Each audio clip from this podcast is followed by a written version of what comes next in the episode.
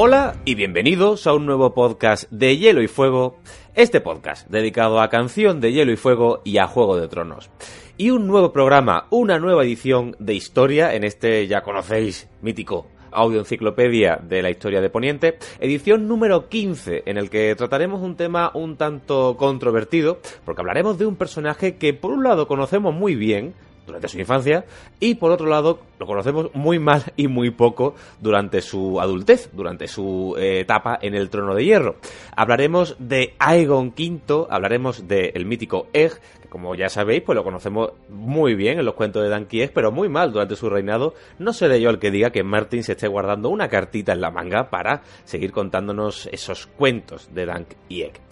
Y todo ello, como siempre, en esta mesa de podcast de Hielo y Fuego, en la que empiezo a presentar por las señoritas. Pero, ¿qué tal? Hola, ¿qué tal? Saludos desde Campo Estrella. Pues nada, estoy deseando conocer algo más sobre el reinado de Aegon V, no sé vosotros, pero por desgracia, como has dicho Carlos, no hay muchos datos porque creo que, que sí que Martín nos está guardando algo. Solo espero que llegue a publicarlos y que lleguemos a conocer bien toda la situación que, todo lo que se cocía durante esta época. Siempre hay una manchita muy oportuna ¿eh? en los documentos de Poniente que no dejan leer cosas del reinado de Agon V. Javi, ¿qué tal? Hola, muy buenas. La verdad es que había muchas ganas de hablar sobre Agon V por lo que han dicho Carlos Ibero. Es que realmente mola un montón, pero sabemos tan poquito porque Martín nos ha soltado dos pildoritas. Espero que este podcast siga un poco para ilustrar lo poco que sabemos que él y que teoricéis si os pareció un buen rey o solamente era un visionario un poco pirado, rollo Raegar. Lo suelto, ¿eh? Lo suelto y lo de Raegar ahí sin más. Muy enlazado, efectivamente, Aegon Quinto con Raegar, aunque sean en la muerte y el nacimiento de, de cada uno. Pablo, ¿qué tal? Muy buenas, leoncetes. Pues lo decías tú muy bien, Carlos. El problema que tenemos de Aegon es que lo conocemos mucho, mucho, mucho durante su infancia. Y bueno, supongo que si a vosotros os tuvieran que juzgar por cómo erais cuando teníais 10, 11, 12 años, pues seguramente no tiene nada que ver con la persona que sois ahora mismo. Entonces, pues bueno, con Aegon nos pasa un poco eso, que creemos conocerle, pero en verdad eh, es un gran desconocido. Y cuando George R. R. Martin pasa de tener unas novelas propias en las que lo ves en primera plana a simplemente conocerlo como conocerías a cualquier otro rey Targaryen, pues bueno, eh, tienes la sensación de que la persona que tienes delante no te era tan conocida como, como cuando leías los cuentos de Ankieg. Así que un poco este podcast va a ser una oportunidad para, para ver quién era realmente esa persona, ese, ese adulto, ese adulto que, que, bueno, como ya digo, no lo conocemos. Y este que os habla Carlos Lorenzo. Pues sin más dilación, comenzamos con una nueva edición de Historia de Poniente con el reinado de Aegon V.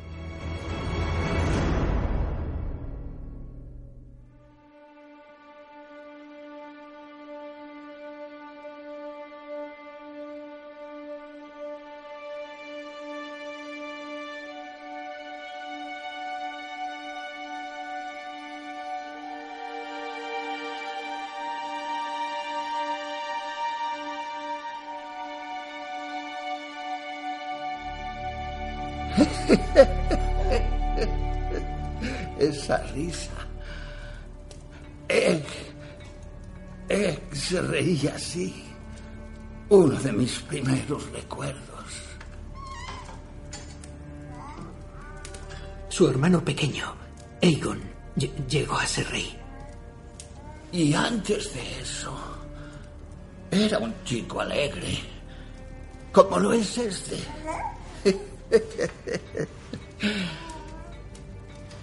Llévatelo al sur, Eli querida, antes de que sea tarde. ¡Egg! Madre te está buscando. ¡Egg!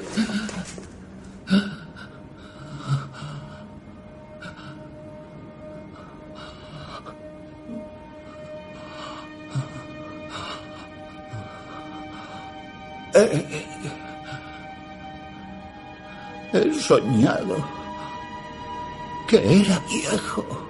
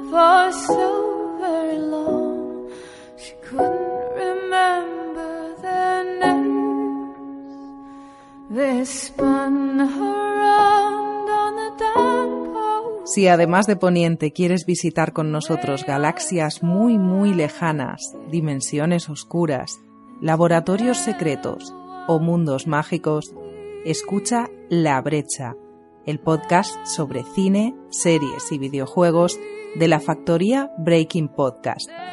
Busca La Brecha en tu reproductor de podcast favorito.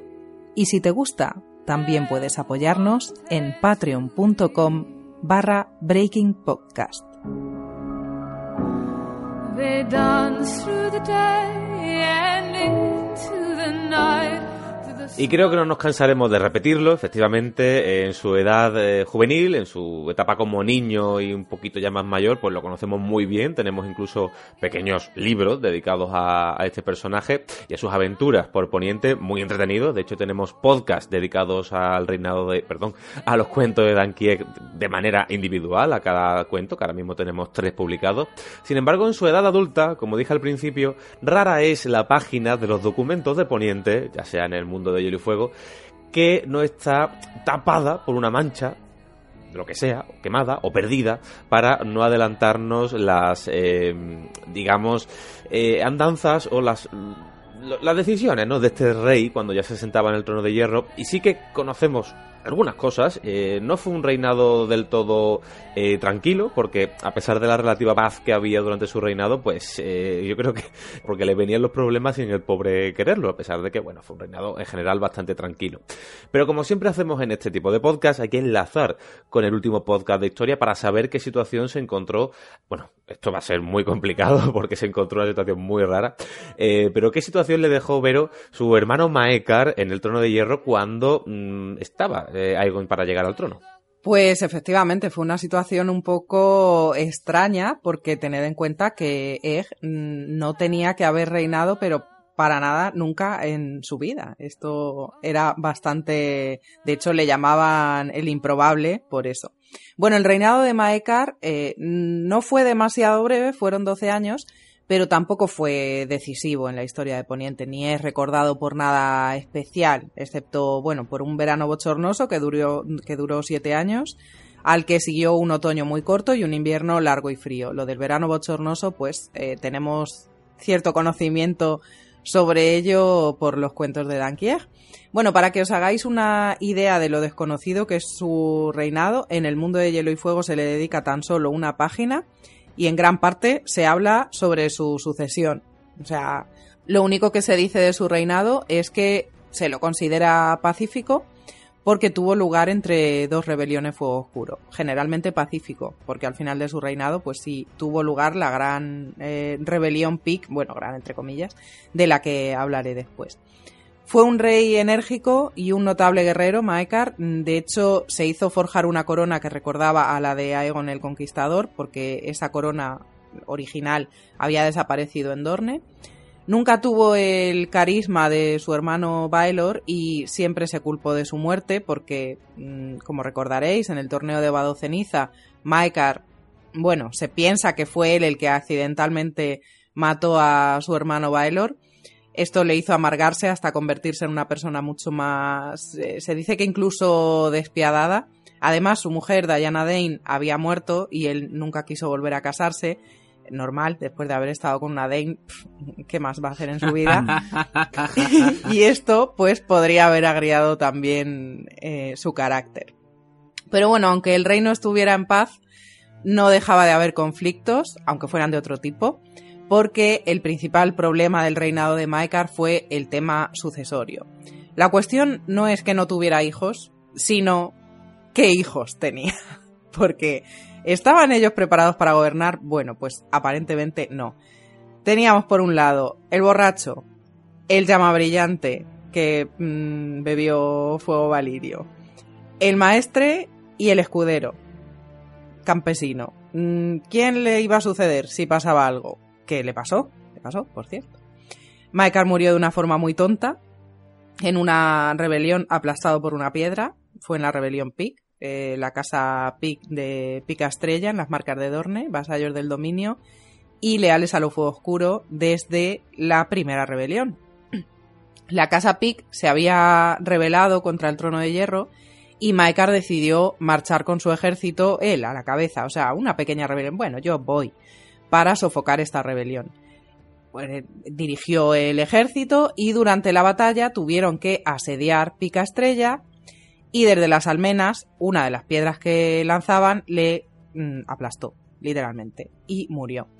También murieron los Robert Rain y su escudero Tywal Lannister, el joven heredero de Roca Casterly, hijo de Rohan Weber, no sé si os sonará ese nombre, y tío de Tywin Lannister.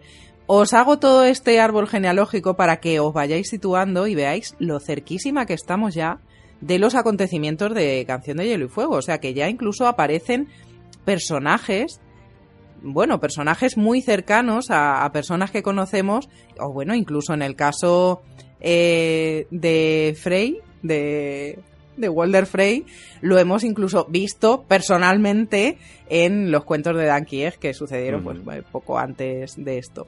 Bueno, y ya ha salido en este podcast Raegal, es decir, que lo tendremos al final ya del podcast. Eh, sí, claro, claro. Mm, en fin, eh, bueno, no adelantemos acontecimientos. Bueno, después de la rebelión, Lord Roger Rain, el nuevo señor de Castamir, tras la muerte de Lord Robert Rain, de su padre, se encargó de vengarlo matando a siete Pic en un momento ahí de caos político que se produjo pues por la muerte del rey Maekar y todo el tema sucesorio y demás. Y bueno, por si os preguntáis qué pasó con la casa Pic, yo me lo pregunté investigando sobre el tema, no fue extinguida, que estas cosas suelen pasar después de las rebeliones. La casa Pic continúa existiendo y a fecha de Danza de Dragones su señor es Titus que está casado con Margot Lannister, que es una prima lejana de Tywin Lannister. Pues eh, sabiendo cómo se encontraba la situación general política de Poniente en esta época, vamos a empezar a comentar, a presentar a todos estos personajes, a todas estas fichitas que se irán moviendo por el tablero de este podcast de historia. Y como no, vamos a empezar con el que luego sería el rey protagonista de este episodio, que es Aegon V. Javi. Pues bueno, el podcast se llama El reinado de Aegon V y por supuesto el personaje más importante es el rey Aegon V.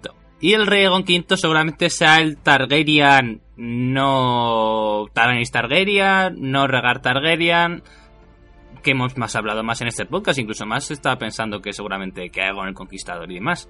Básicamente porque como ya sabéis tenemos tres podcasts dedicados a los cuentos de Ankieg, uno a cada uno de ellos, y aparte ya mencionamos un poco la historia de Egg en el podcast pasado sobre el reinado de Aerys y Maekar. Pero por si acaso acabáis de llegar en una nave espacial y no sabéis nada de Aegon, quién es este hombre, cómo Egg se convirtió en Aegon V, si lo de la rebelión Pic os suena rebelión Pic, la rebelión Pic, el profesor Nick, el profesor Nick, os hará cantar, os hará reír. O sea, estáis un poco estáis un poco perdidos en este universo, vamos a recordar un poco quién es Aegon V, Aegon Targaryen. Bueno, Aegon V Targaryen, eh, señor de los siete reinos, decimoquinto rey en sentarse Targaryen, en sentarse en el trono de hierro, eh, rey de los ándalos, de reino de los primeros hombres, no le conocimos como el rey Aegon V, sino le conocimos como Ek, un escudero de un caballero que era Duncan el Tocho y que se convertiría, como veremos ahora, en Duncan el Alto. Aegon se convirtió en un rey tras un gran concilio bastante complejo, que ya lo haremos después, después el cuarto hijo de un cuarto hijo, eh, pues hoy fue llamado el mote como rey Aegon el improbable, pero bueno, eso lo descubriremos más adelante en el podcast.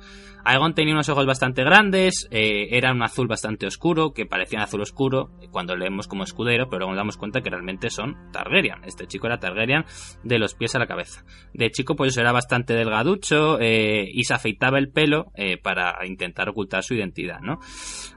por eso tenía una cara así, afeitado y así con esa cara tan ancha, parecía un poco huevo y por eso tenía ese sobrenombre de Egg, que es un diminutivo de Aegon, pero que como ya sabéis, Egg significa huevo en inglés.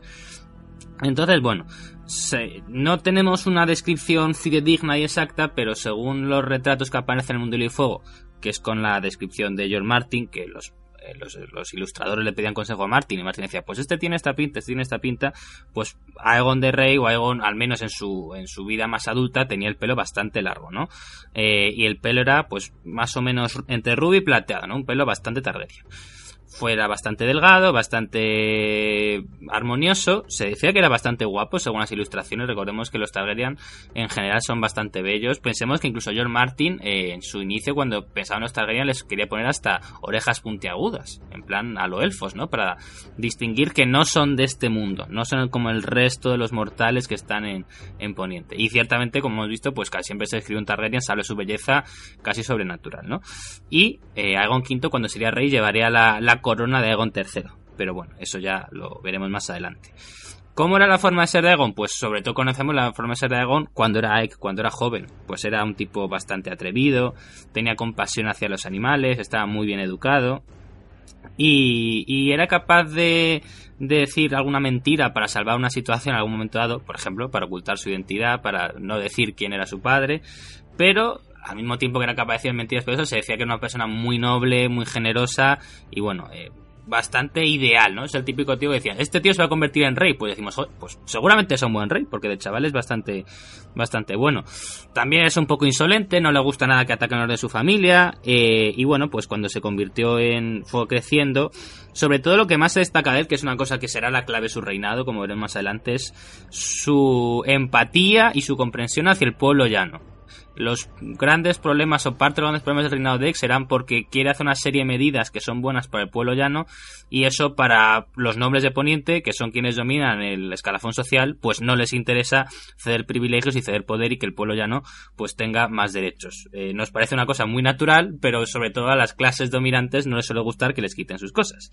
Entonces, bueno, el maestro por ejemplo, que su hermano, también le ve, es una visión un poco sesgada, pero le quería mucho, decía, bueno, que Aegon era un tipo muy inocente y muy dulce y un gran rey. Bueno, eh, ¿cómo sabemos del inicio? No vamos a contar, por supuesto, toda la vida de Aegon. Repito, tenemos tres podcasts de los cuentos de Ankieg. Tenemos también el podcast pasado en que hablamos de Maekar y de Aerys, que hablamos también un poco de su juventud. Pero vamos a hacer un resumen, pues, un poco rápido de, de, su infancia y de lo poco que sabemos que él, desde cierto punto, que básicamente desde el tercer cuento de Ankieg hasta su momento como rey, sabemos solamente retazos que, bueno, que son los que voy un poco a ilustrar. Aegon, cuarto hijo de un cuarto, cuarto hijo de un cuarto hijo, eh, quinto hijo si contamos eh, hijos varones y, mujeres de Maekar Targaryen y con su esposa Diana Day, como ha comentado Vero antes, pues te muere una Day, pues ya, pues, ¿qué vas a hacer en la vida? Pues nada, ¿no? Pues nada. Entonces, bueno, pues Aegon estuvo sirviendo en la corte de desembarco del rey eh, como un paje cuando era muy joven, eh, durante dos años, eh, incluso a veces iba a reuniones del consejo privado, aunque no era claro que iba a ser el rey porque tenía un hermano delante, pero bueno, pues acaso Maekar fue inteligente y le tenía por ahí. Aegon tenía un huevo de dragón, era un huevo de color verde, eh, verde con unas como birlitas blancas que le pusieron en su lecho cuando nació y como todos los huevos de dragón Targaryen, desde la muerte de Aegon III, veneno de dragón, pues no eclosionó, ¿no? Eh, Aegon y Aemon esperaban que sus huevos eclosionaran algún día. Y se nos dice, ya veremos después, que Aegon llevó su huevo dragón hasta Refugio Estival donde pasó cierta cosa que ya veremos después. A Egon le gustan mucho las batallas, eh, hacía como juegos de niños en plan recreando la batalla de ceniza, pues este ejército va por aquí, este flanco ataca no sé quién, el yunque y el martillo, etcétera. Un chico bastante normal para su edad, ¿no? Y Aegon se dice que odia mucho a su hermano, a su hermano mayor, eh, a Aerion, a Aerion que se llama llama Brillante, un personaje bastante desagradable, del cual hemos hablado sobre todo en el primer cuento de Angieg, pero bueno, eh, básicamente a Aerion le intentó amenazar de muerte de pequeño, le bromeaba con arrancar los genitales para casarse con ella. Se dice que Aegon de joven, eh, pues eh, entre sus hermanas, sabéis que los Targaryen se solían casar entre ellos, pues sus hermanas, una no quería casarse con ella, otra sí, entonces, eh, por decirlo así, ella está enamorada de quienes tiene que casarse, entonces hizo una serie de juegos con, con bebidas amorosas y demás, bueno, tampoco vamos a entrar mucho en detalle, pero Aegon no quería casarse, Aegon lo que quería era convertirse en un caballero de la Guardia Real, tiene su gracia que quien se convirtió en caballero de la Guardia Real, el nuevo comandante de la Guardia Real, fuera su amigo, su maestre, a quien sería como escudero, que era Duncan el Tocho, que sería eh, Duncan el Alto.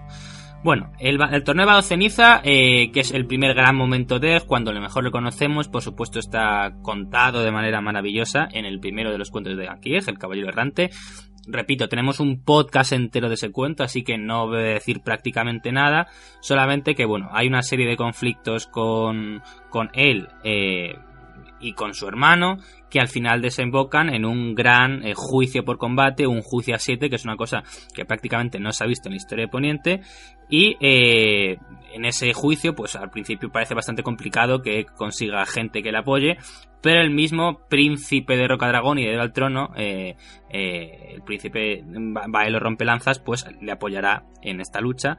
Pero, eh, consecuencia de esta lucha, Baelor morirá. Baelor, morirá eh, luchando contra Maekar, que Maekar está luchando, por así, en el bando contrario a su hijo Eg y Baelor moriría. Es el, este es el gran hecho, el, gran momento del torneo de ceniza que marcaría el futuro posterior de Poniente.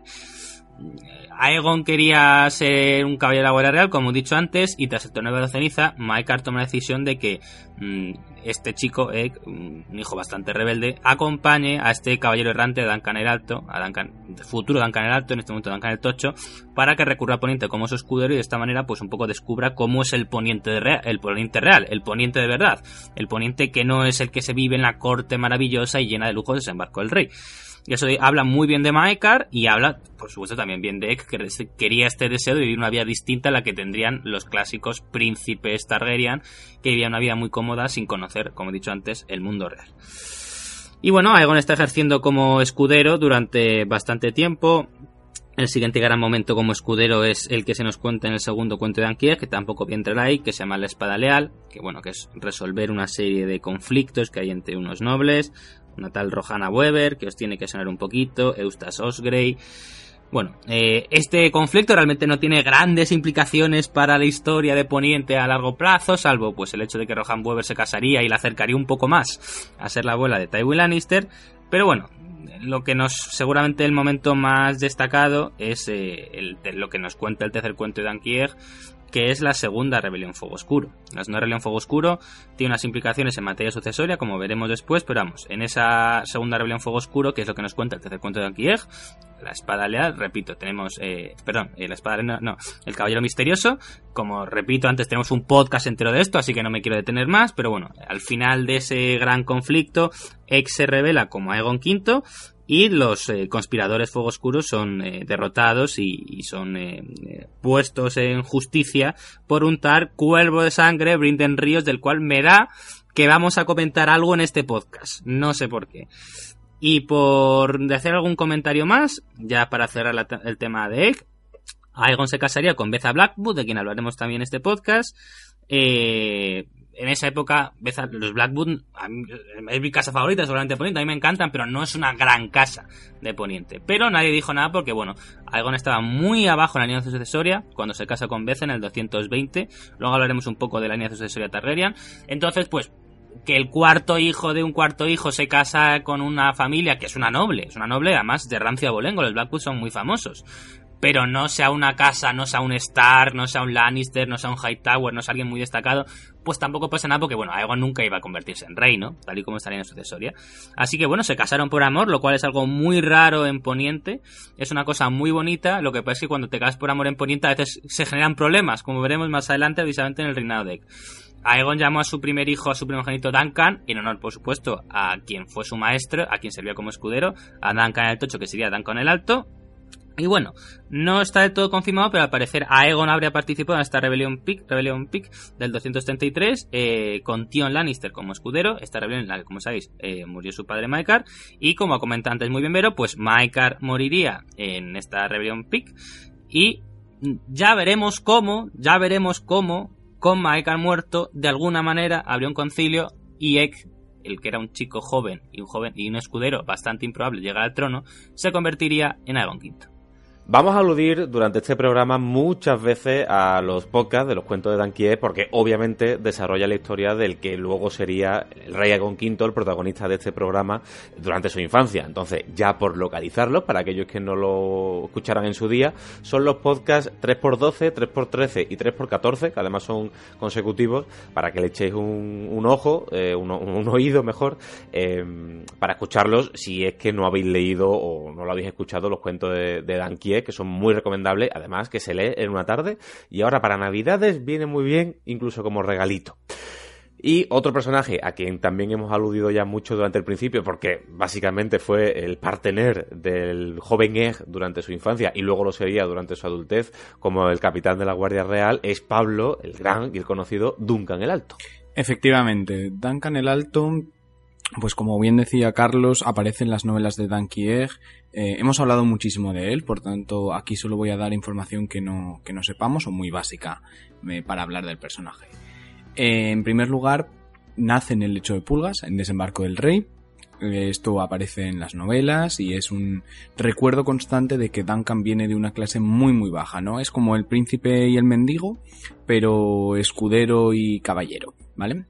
Entonces, bueno, este lecho de pulgas en el que se cría va sobre todo a modelar su personalidad, eh, por supuesto va a ser un indicativo de su nivel cultural, y de ahí lo saca eh, Ser Arlan del Árbol de la Moneda, eh, un caballero que va a ser eh, su mentor durante toda esa infancia y bueno, el que le pone precisamente el mote de Duncan el Alto, Duncan el Tocho.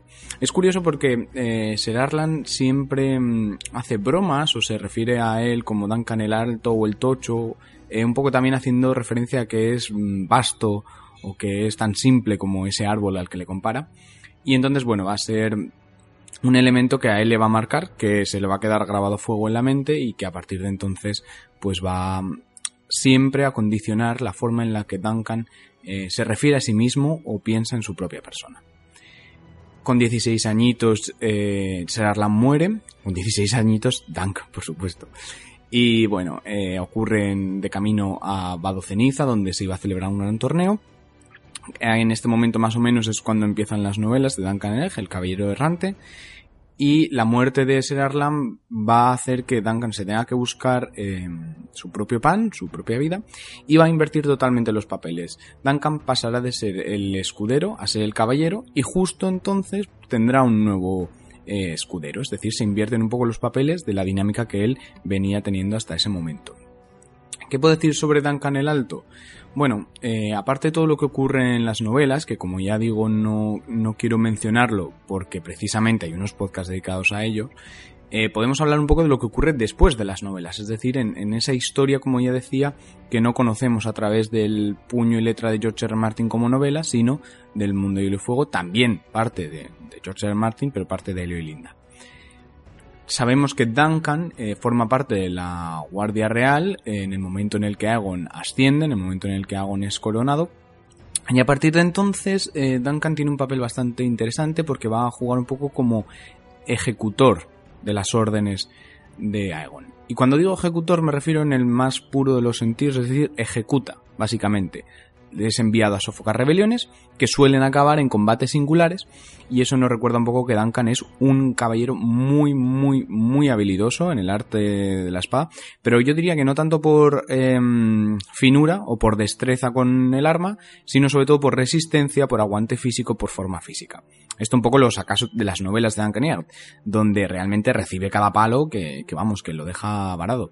Pero eh, posteriormente eh, siempre sale victorioso por el simple hecho de que bueno, suele tener un aguante físico mayor que el de su oponente.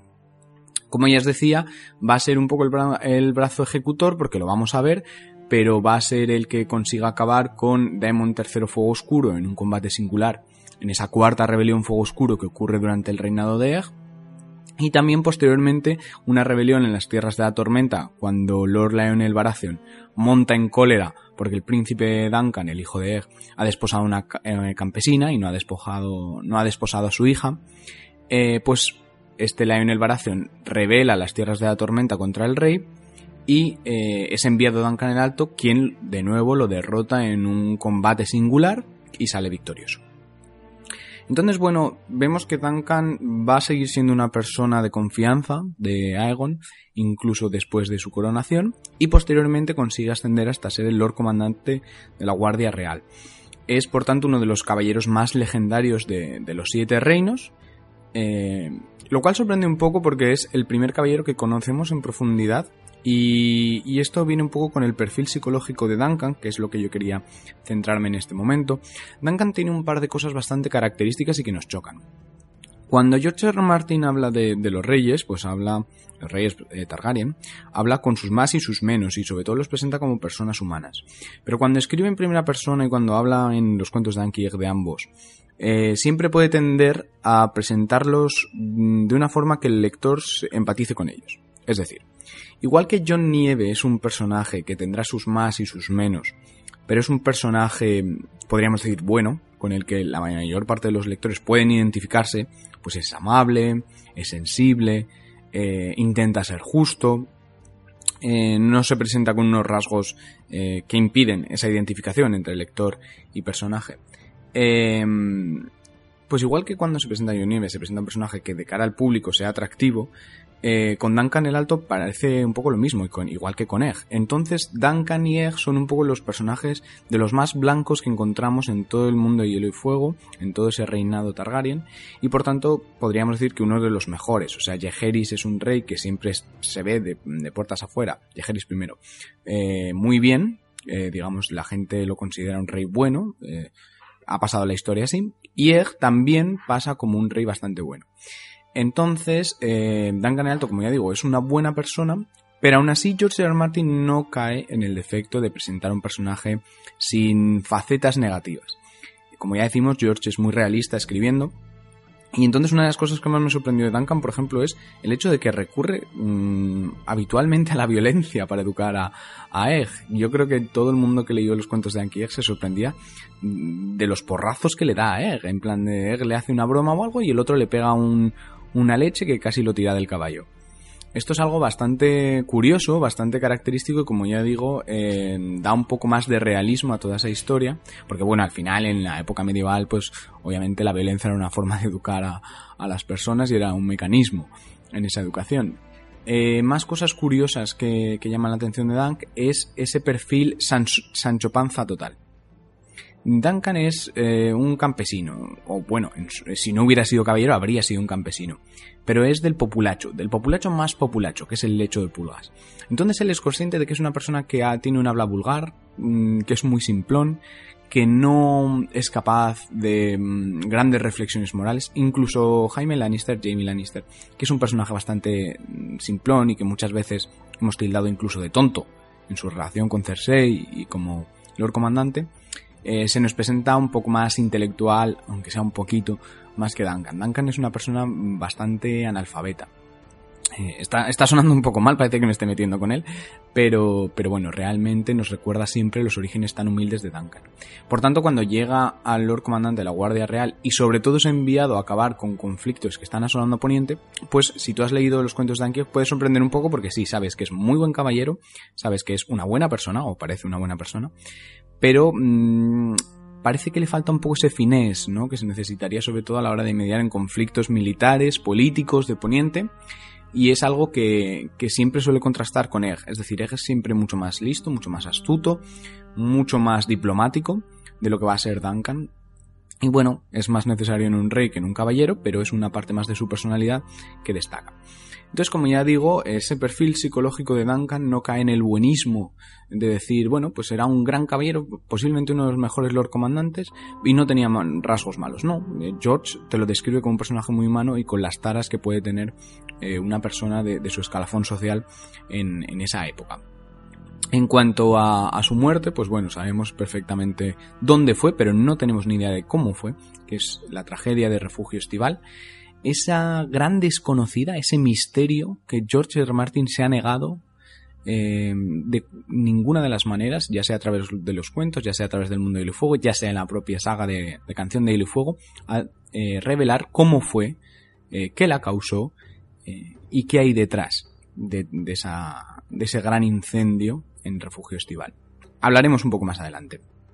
Y ya, para finalizar, como dato eh, curioso, pues bueno, sabemos que Duncan ha tenido descendencia, eh, se nos dice, eh, y George R. Martin comentó que había un personaje que aparece en la saga a partir de Tormenta de Espadas que podía ser descendiente de Duncan el Alto, sabemos que es Brienne de Tarth, y lo que es muy curioso es que durante las novelas hay un momento en el que se habla del emblema de Duncan el Alto en uno de los escudos en la armería de Tarth, y curiosamente, Brienne de Tarth utiliza una copia de su emblema mientras viaja por las tierras de los ríos de incógnito. Esto es un detalle curioso que al lector puede pasarle por encima, pero es otra amiguita más de George R. R. Martin trayendo un poco el pasado al presente en, en lo que viene a ser sus novelas. Pues Vero, háblanos de la que sería la reina durante esta época, Betha Blackwood. Bueno, sabemos realmente poco sobre Betha Blackwood, solo que era hija del señor del árbol de los cuervos, el asentamiento de la casa Blackwood. Era una mujer, según se nos cuenta, que tenía los ojos y el pelo tan oscuros como las alas de los propios cuervos, mm, de ahí que la apodasen Beza la Negra, no porque mm, por el color de su piel, sino por el color de, de su pelo y de sus ojos. En cuanto a su carácter, se cuenta que era una mujer voluntariosa, de temperamento fuerte, también un poco tozuda, era, era una mujer que sabía lo que quería, ¿no? Y que, como ya hemos comentado antes, se casó por amor con Aegon. Espero que algún día podamos leer cómo pasó esto, cómo surgió esa historia entre Eg y, Beza. Tenía 19 años cuando se casó con Aegon, Aegon tenía 20, o sea, eran los dos bastante jovencitos. Y como en aquellos momentos no había posibilidad alguna, mm, o sea, es que, es que, o sea, era una posibilidad entre un millón de que él acabara como rey, como pasó, pues nadie se opuso a este matrimonio por amor, pero las vueltas que da la vida. Antes de que Aegon llegara a ser rey, ya habían nacido todos sus hijos, que fueron cinco. Tuvo tres eh, varones, mm, Duncan, Jaehaerys y Daeron, y dos hijas, Shaera y Rael. En cualquier caso, mm, tener a una Blackwood en el trono era buena cosa. Ya sabemos que eran leales a la corona, Lord Cuervo de Sangre, Brinden Ríos, aunque no fuera esta la unión que se habría procurado en el caso de que Aegon hubiera sido el heredero desde un principio, porque bueno, por muy leales que fueran, no eran considerados una de las grandes familias de Poniente o de las más influyentes, ya sabéis, bueno, tendríamos eh, Hightower o Lannister o en fin, cualquier otra familia, pero mmm, la verdad es que a mí Beza Blackwood es un personaje que me cae bien, aun conociéndola bastante poco. Y ya digo, estoy deseando que en próximos cuentos de Dan Egg vaya apareciendo y se nos vaya contando más sobre ella. Pues sí, pero si de alguien conocemos, ya sobre todo en su edad adulta, casi última etapa de su vida, y como tú has comentado antes, Vero, ya comenzamos a tener personajes que conocemos de primera mano de la saga de Canción de, Hielo y Fuego, como por ejemplo Walder Frey. Se nos mencionará incluso a, Raegal al final de este podcast, ojo, cuidado, y otro de los personajes conocidísimos y queridísimos por los fans de la saga, tanto de los libros como de la serie, es Javi Aemon Targaryen. Efectivamente, el maestre Aemon Targaryen, yo lo tenemos ya aquí.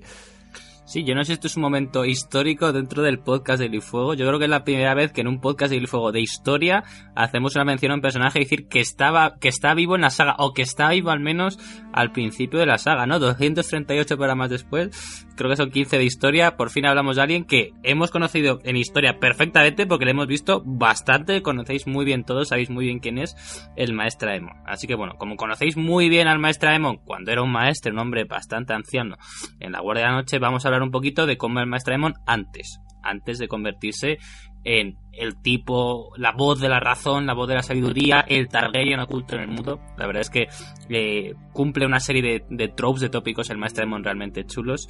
Pero, como hemos dicho, pues el Maestro Aemon no nació siendo un Maestro Aemon, sino Aemon Targaryen. Aemon Targaryen, tercer hijo del rey Macar I, de su esposa Diana Dane, por supuesto, como, como Egg, y eh, se nos dice cuando en la historia, cuando le conocemos, que ha estado eh, sirviendo como maestre tanto tiempo en la Guardia de la Noche, en Castillo Negro, que los siete reinos han olvidado que este tipo es un Targaryen, que este tipo estaba, hubiera sido rey de Poniente, seguro, seguro por cómo, por cómo fue la historia, si no hubiera sido maestre. Se nos, vemos que es un maestro, pues es una persona muy inteligente, pero ya se nos comenta en el cuento de que efectivamente de chico era un chico realmente muy listo. Vemos que como maestro es una persona que habla muy lenta, muy suave, pero que su consejo es realmente valioso. Y a su, pese a su edad, pues es una persona realmente inteligente, aguda, eh, con un gran sentido de educación, con un gran sentido de las maneras, sabe cómo tratar ante un rey cuando está en el muro, sabe cómo tratar ante un lord comandante, es una persona que si a esa edad eh, le vemos con esa sabiduría, con ese conocimiento, con ese incluso dominio un poco del politiqués, de cómo desenvolverse en contextos de reunirse con los más altos nobles, cómo debió ser el maestro Emon en su juventud, ¿no? Lo listo que sé y lo incluso hábil, incluso políticamente seguramente que hubiera sido si hubiera querido, ¿no?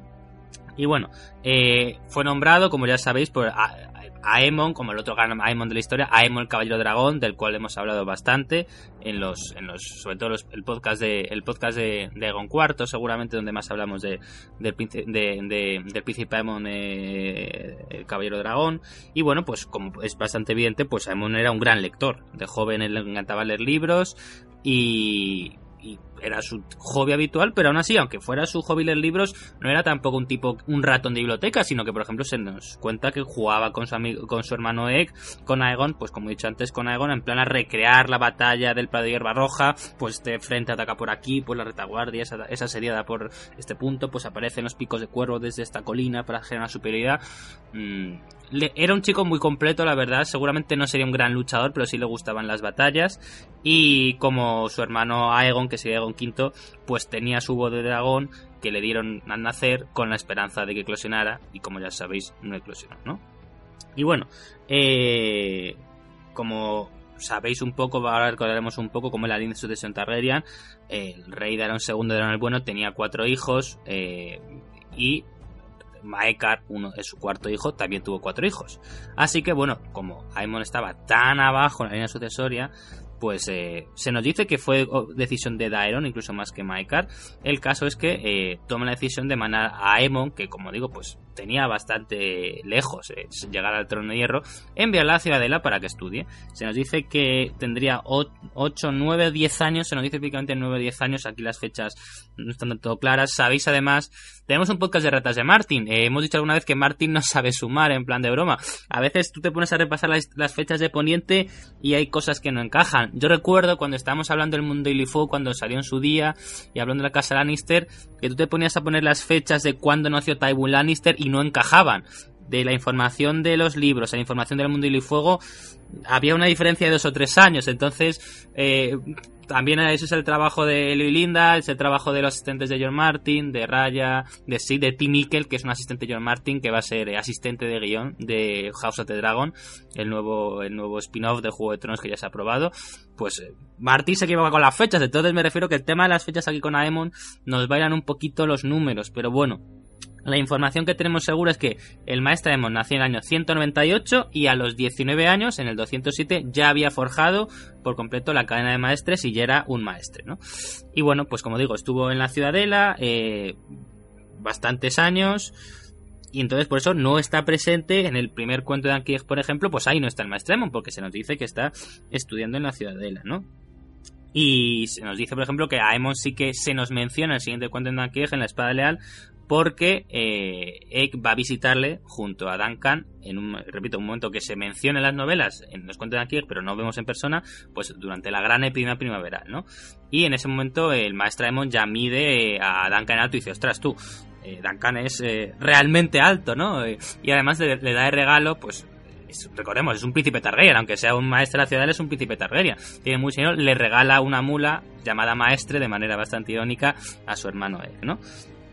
El maestro Aemon, una vez forjada su cadena, una vez convertido en maestre, el maestro Aemon, apellido Targaryen, pero se supone que los maestres no tienen apellido porque sirven al reino y no a su casa, pues estuvo sirviendo en, las diversas cortes de, diversos nobles.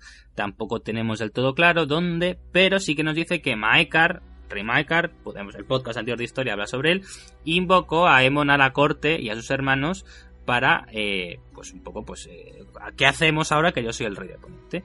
Y se nos dice que no querían que el maestre Aemon eh, usurpara el puesto del gran maestre. Había un gran el puesto que tiene Pisel, ¿no? Para que nos entendamos en Canción del Fuego en Juego de Tronos. Pues como ya había alguien en ese puesto y Michael le parecía bastante poco considerado poner a su hijo, que era un maestre muy reputado, pero ponerle en su lugar, pues lo que hacen es le mandaron a, a, a Rocadragón y en, Roca Dragón estuvo sirviendo como maestre de su hermano mayor, el príncipe Daeron, Daeron que os sonará de los cuentos de Ankieg, hermano es el, hermano simpático de para que nos entendamos, ¿no? Seguro que ya os acordáis, sobre todo en el caballero errante que aparece. Y estuvo sirviendo ahí hasta que Daero muere de una enfermedad un poco chunga. Se dice que la contrajo una prostituta. Daeron, ¿eh? El maestro Emon era un bendito. Y bueno, eh, tampoco sabemos mucho más de esta época, salvo que en el Gran Concilio año 233, del cual hablaremos después en este podcast, en ese concilio, pues bueno, eh, hay un gran debate sobre quién es el rey de Poniente y hay quien postula que el maestro Emon sea rey de Poniente. Y él eh, lo tiene muy claro, dice que no, que él es un maestre, que no va a renunciar a sus votos de maestre y que quien tiene que ser rey es su hermano pequeño, Aegon V. Eh, Aemon decidirse al muro para evitar cualquier tipo. Es una decisión muy inteligente y muy sacrificada, porque evidentemente se ve mucho mejor en desembarco el rey o incluso en Rocadragón que en el muro. Entonces, Aemon decide, para evitar que haya intrigas políticas a alrededor, dicen, es que la gente no se siente con que sea un maestre, la gente quiere que renuncie a mis votos de maestre para que me convierta en rey, sobre todo la gente que quiere mal a Aegon V. Me voy a hacer de la guardia y la noche. Y ya voy a tener el voto de la guardia de la noche y el voto de maestre, lo cual me doblemente me impide que sea rey de poniente. Y es lo que decidió. Se fue al muro, se fue a la guardia de la noche, eh, se le dan una guardia de honor, eh, básicamente, que son todos los que estaban en las celdas de desembarco del rey, para que vaya con él a, tomar los votos de la guardia de noche. Y de entre los que acudirían con él a la- al muro, se nos dice que estaría un tal Brinden Ríos, cuervo de sangre, que se nos dice que Brinden Ríos se convertiría en Lord Comandante de la Guardia de Noche, luego lo veremos, pero bueno. Entonces, como digo, pues eh, tampoco voy a decir mucho más del Maestremon, eh, solamente hasta la historia actual, eh, pues que estuvo en el muro, se nos dice que se escribía con Rhaegar Targaryen, que se mandaban cuervos. Yo asumo que Rhaegar, pues eso, era un gran estudioso de historia de Poniente, obsesionado con las profecías, y claro, preguntar a su tatarabuelo, realmente tataratío, sino, o sea, es un, aquí las relaciones Targaryen, como están casados entre ellos, es un poco extraña, pero bueno, pues Rhaegar seguramente le estaría preguntando a Aemon sobre el tema de Azor Ahai, del Azor Ahai no, pero el príncipe que fue metido, la historia Targaryen, las profecías que, que han rodeado la casa Targaryen desde su época en Valiria, etcétera.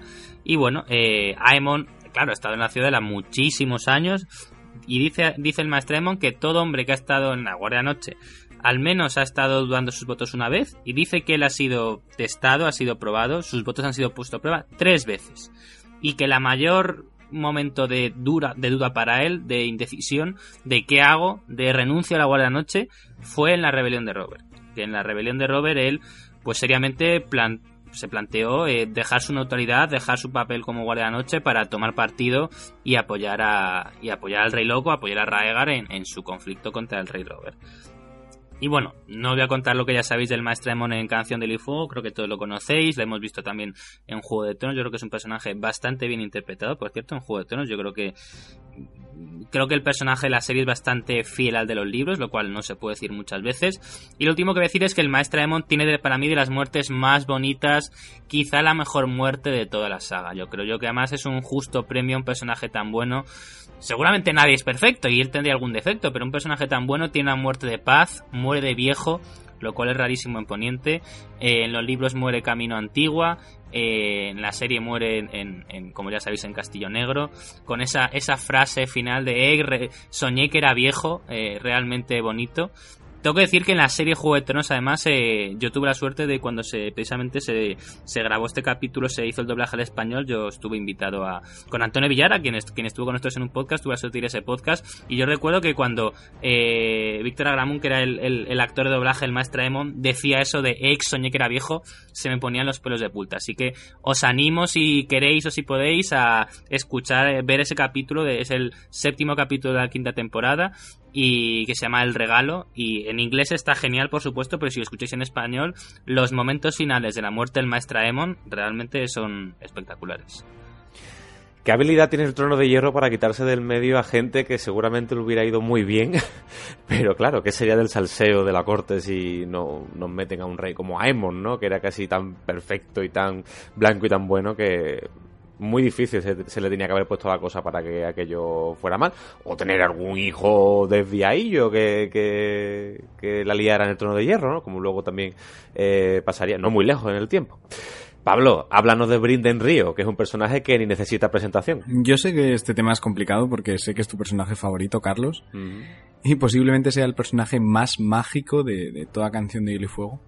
Así que bueno, mm, hay que hacerle una pequeña introducción porque bueno, este podcast hablamos mucho de Brinden Ríos y, hemos hablado mucho de él ya en el pasado. Lo primero que hay que saber de, de Brinden Ríos es su procedencia, porque su familia va a marcar mucho tanto su carácter como toda su, su historia. Brinden Ríos es hijo de Aegon IV Targaryen, Aero, eh, perdón, Aegon el Indigno, y forma parte de un grupo eh, de llamados grandes bastardos. Los grandes bastardos de Aegon el Indigno son aquellos bastardos que tuvo con mujeres de la nobleza. Van a ser bastardos que jueguen un papel fundamental, eh, sobre todo por uno de ellos, que es Daemon Fuego Oscuro.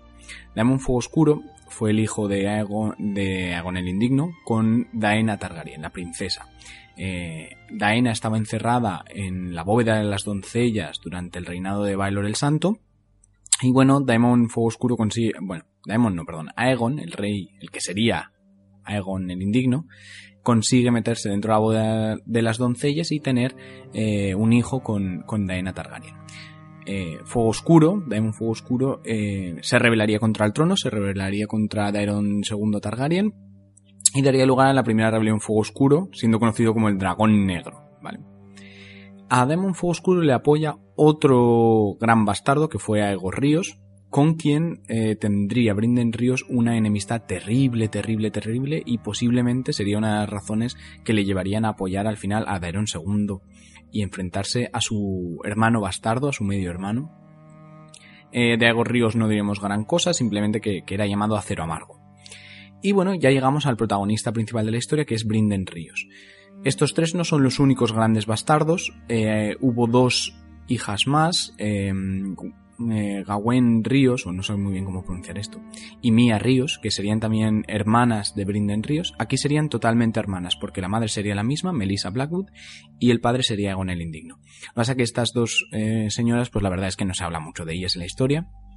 Y luego tendría una, una quinta medio hermana, que sería Siera, Siera Estrella de Mar, que esta sí que es relevante porque se convertiría en su amante.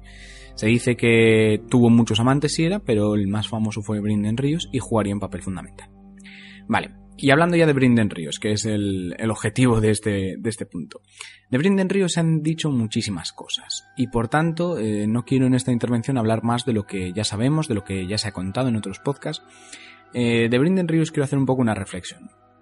Brinden Ríos es un personaje eh, terriblemente especial, Aparte de por su papel en la saga de Canción de Hielo y Fuego, y estoy hablando ya de Juego de Tronos, es decir, como Cuervo de Tres Ojos, Brinden Ríos es la primera vez que vemos esa magia antigua eh, de la que tenemos pruebas de su existencia y que modeló la historia de todo el universo de Canción de Hielo y Fuego, que es la magia Valiria.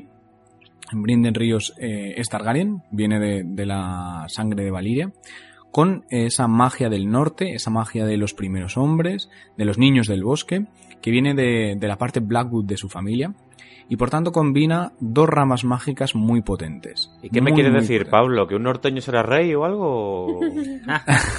No. No quiero decir eso, para nada quiero decir eso.